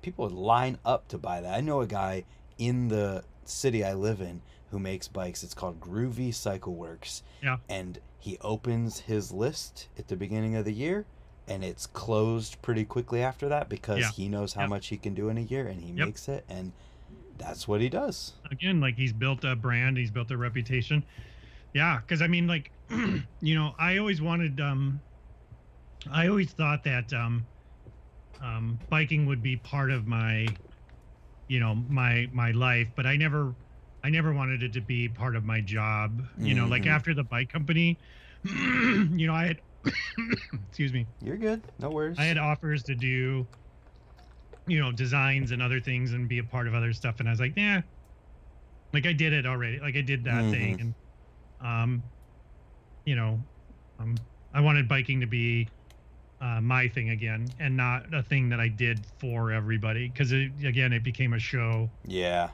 Yeah. so that's- much, um, and so I I needed it to be my thing again, you know. I think that's a struggle that a lot of people deal with, and I have been having not an identity crisis, but an identity realization lately when I hear big, prof- like top of name professional riders talking about the things that they do because they know that they need to do that to stay professional and stay where they're at. And then I think about like, I'm literally only doing anything that I do because it's me Yep. and and I'm building something that's sustaining itself based on that and how like it's a crazy thing to see and realize. Yeah, it is. Well, again, like I, you know, it comes down to, um, what are your goals? Mm-hmm. Like, you know, do you want to, you know, so, I mean, some guys want to be buried with, um, you know, uh, an old '90s Wilkerton frame between their legs. You know, like, you know what I mean? And that's cool. You know, um, other other people like, um, what's uh, what's the Webby guy, right? Um, mm-hmm. in in England. I love that Webby guy. Like he's great. Um, but he doesn't. He stopped competing, right? He just does Instagram and stuff, and Mhm. I think he races like races cars or something on the side. I don't know. I don't know what he does, but he's Mhm. fun to watch. You know, um, and uh, but he just, you know, he probably was like, you know what, I'm done with the whole show thing. You know. Yeah, it's it's interesting to when you realize that it becomes a show. Yeah, Very, right. That's how- Yep. yeah, it's it's a um uh it's a really interesting um yeah, you just like I said, like don't my advice for anybody coming up in BMX is um you know is don't get caught off guard. Like have goals, have have Yeah. dreams that have dreams that are not just like you, you know, up there holding a Nora cup with, you know, Huckster handing it to you and spitting out beer in your face. You know, like like have some real goals and and things you want to achieve and work towards those things, you know. Um Yeah. they're they'll change and they'll be different. Um, but if your goal is just to be as good as you can be, like that's that's cool, you know. But at some point, you know, you're gonna tell you might tear an ACL, and then what, you know? Right. Exactly. um, so you got to be you got to watch out for yourself, you know, because I mean, when I was doing all that stuff, I mean, none of us had health insurance. I I gave myself stitches like three times in the, you know, yeah. I did so- that one time, but just because I wanted to say I did. No, I I, literally had to, otherwise, like I it wouldn't have stopped bleeding. Like oh um, jeez. um but uh um we um you know we were working towards something you know that's why we did Mhm. all that Yeah, man. so you know. So, you also have your YouTube channel. i do yeah that's part of the podcast um what i did is when i started the podcast i always wanted to make video a part of it but nobody wanted to come on camera but thanks to the pandemic like nobody cares anymore Oh, that's a great. I never even realized that. But yeah. yeah. so then i just turned it into doing video stuff and then i take the audio from the video and ship that in the podcast channel and then i post the i just leave the video on youtube it's great So, And um, so you also you have that, but then you also have there's the BMX YouTube as well. yeah i've got um yeah i've got uh where i just post like old videos and stuff that i've i have that's the krt Yeah. I'm gonna I'm gonna make sure I link all these. a lot of links to stuff BMX YouTube channel. I love that I can just do this while we're sitting here talking though. And then, uh, wh- what would you call the other one? How would you label that? which one the bmx one No, the podcast type channel. that's schmidt list too So you just call that like a, it's, for sh- it's just it's um a podcast channel? Like, yeah podcast channel yeah Okay. youtube podcast um All right, got it. all that sh- Schmidt list. My wife thought it would be funny because she thought it'd be funny for me to invite people to come on my Schmidt list. Oh no, it is Oh. great. So I she, um, and I think we had like a half a bottle of wine, and I was like, I'm buying the domain. And then here we are, five years later. that is funny. Who knew? Who But knew? it's, it's going well. It seems you're still doing it. You're 200 something episodes in. I can't wait to be that far in. I know it's fun, and like I said, like I don't, I don't do anything to promote this stuff. It's just very organic, you know. Yeah. and uh, and I like it that way. Like I'm not trying to make money off of this show. Like I said, the book, um, I'm not, I'm not doing this to like become internet famous and do whatever. Like these are, these are um, things that I wanted. You know, I wanted to write a book by time before I'm 50. I wanted to um, do a, a, a show and a podcast because I thought I would be able to learn a lot from other people in a in this way. And you know, these are all like almost like buckety buckety list type things versus like trying to be famous and Trying to pull a Gary V and do it. yeah i know it's not hashtag hustle culture bro like um to me like it's about challenging myself just like i did on the bike right? Like put myself in Mhm. comfortable situations and see how i do. Like that's where i thrive and that's when i that's when i feel good you know? If i'm sitting there you know um binging netflix and you know what i mean? Like that's that's when i feel like I literally can't do that anymore. I used to, like my girlfriend and I used to binge through stuff on Netflix and like The Walking Dead. yeah sure yeah I, I was in- into that too we- until like season like three or four then i was like what Yeah, going you on? can't do that to Glenn. We're done. Uh, but but that was it. Like we found The Walking Dead after it was already a thing, so we binged all of yeah it. you And just we tear used, through it yeah we used to do that with so many different things. But then. I got deep into this YouTube stuff, and I got into a point of accountability with myself that I feel bad just watching Yep. two episodes of Yep. something while we're eating dinner. Yep, exactly. That's that's that's literally the same story with me years ago with this. It's like there's so much more value I have to offer into the Mhm. to the to the world and um and uh and it was a really interesting thing because I um, what I found was I was waiting for people to give me permission to do these things but I didn't realize that like so I would tell people like yeah I'm thinking about doing this podcast and people would be like great you should and Yeah, I'd be like, I'd be like, but you know, do you do you really think I should? You know, and it's like they don't Yep. care. Like what they're like, nobody's gonna tell you to go write a book or or or start a YouTube channel or do whatever. Like nobody's gonna go tell you that. nope. like- But I kept waiting, like like I'm waiting for people to give me permission to like be to do these things. And then when I found out that that wasn't gonna happen, I was like, well, I guess I'm just gonna go go do it. Like bye. Yeah, it's go. it's funny you say that because it was a similar thing for me in that I wasn't waiting for people to tell me to do something or tell me that I could do something. It was that I was trying to lean too much onto people to help me like and be a part of something so that I didn't have to do it all myself and that that led me to try to just waiting on other people who like weren't as passionate about this idea Yep. as I was and there's Yep. nothing wrong with that it was just like it was my idea not Yep. their idea and Yeah, and and so that's like where part of my YouTube channel started. Oh man. I had the idea for it a year before I even did it, and I was like, "Yeah, we could make this YouTube channel. We could play games of bike and film stuff at Ray's every time we go up there." And my buddy's Yep. like, "Yeah, that'd be cool," but that's where Yeah, it sure. ends. Let's do it. Right. That ends with, "Yeah, it'd be cool," and then yeah, I right, realized, exactly.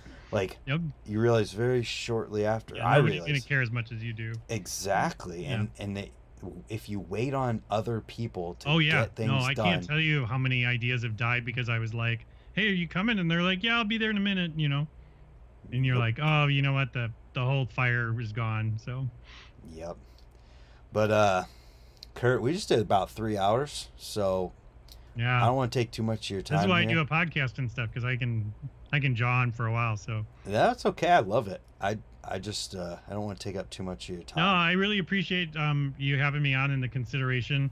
Uh, it means a lot to me. I'm I'm I'm I'm constantly super thankful to be remembered in uh, Mm. in the in the biking community, and that I had a you know a tiny bit of impact on it means a lot to me that people remember that stuff because um, it was a it was a fantastic time in my life, and I wouldn't change it for the for the world. Um, but you know, um, it's great to be.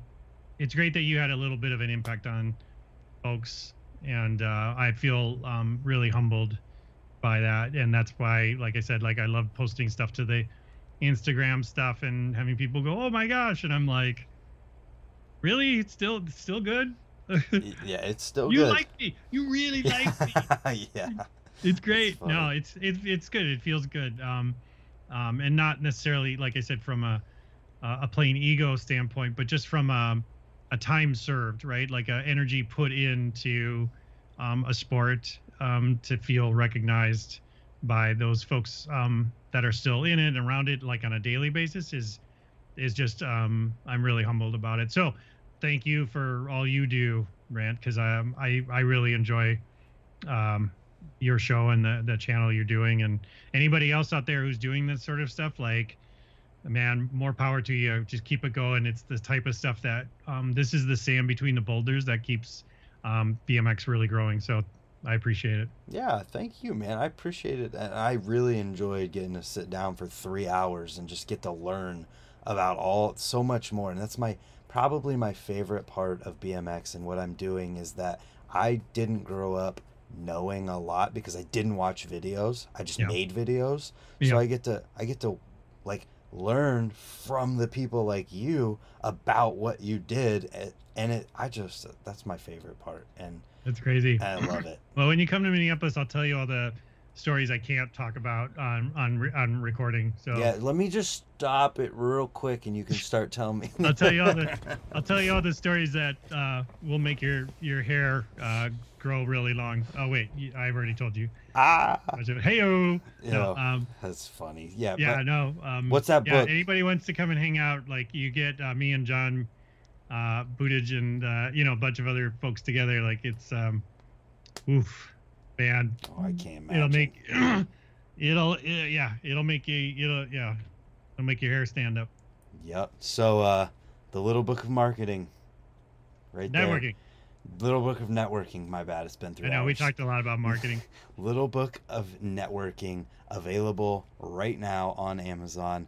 Yeah, Link is in the description down below, and uh, I appreciate your time. Appreciate it. yeah you. man thanks for like i said thanks for having me and thanks to everybody who i don't know i don't know why you stuck around for this long but um if you did uh, i appreciate you and um yeah thank you for all the support Absolutely. Have a good night, everyone.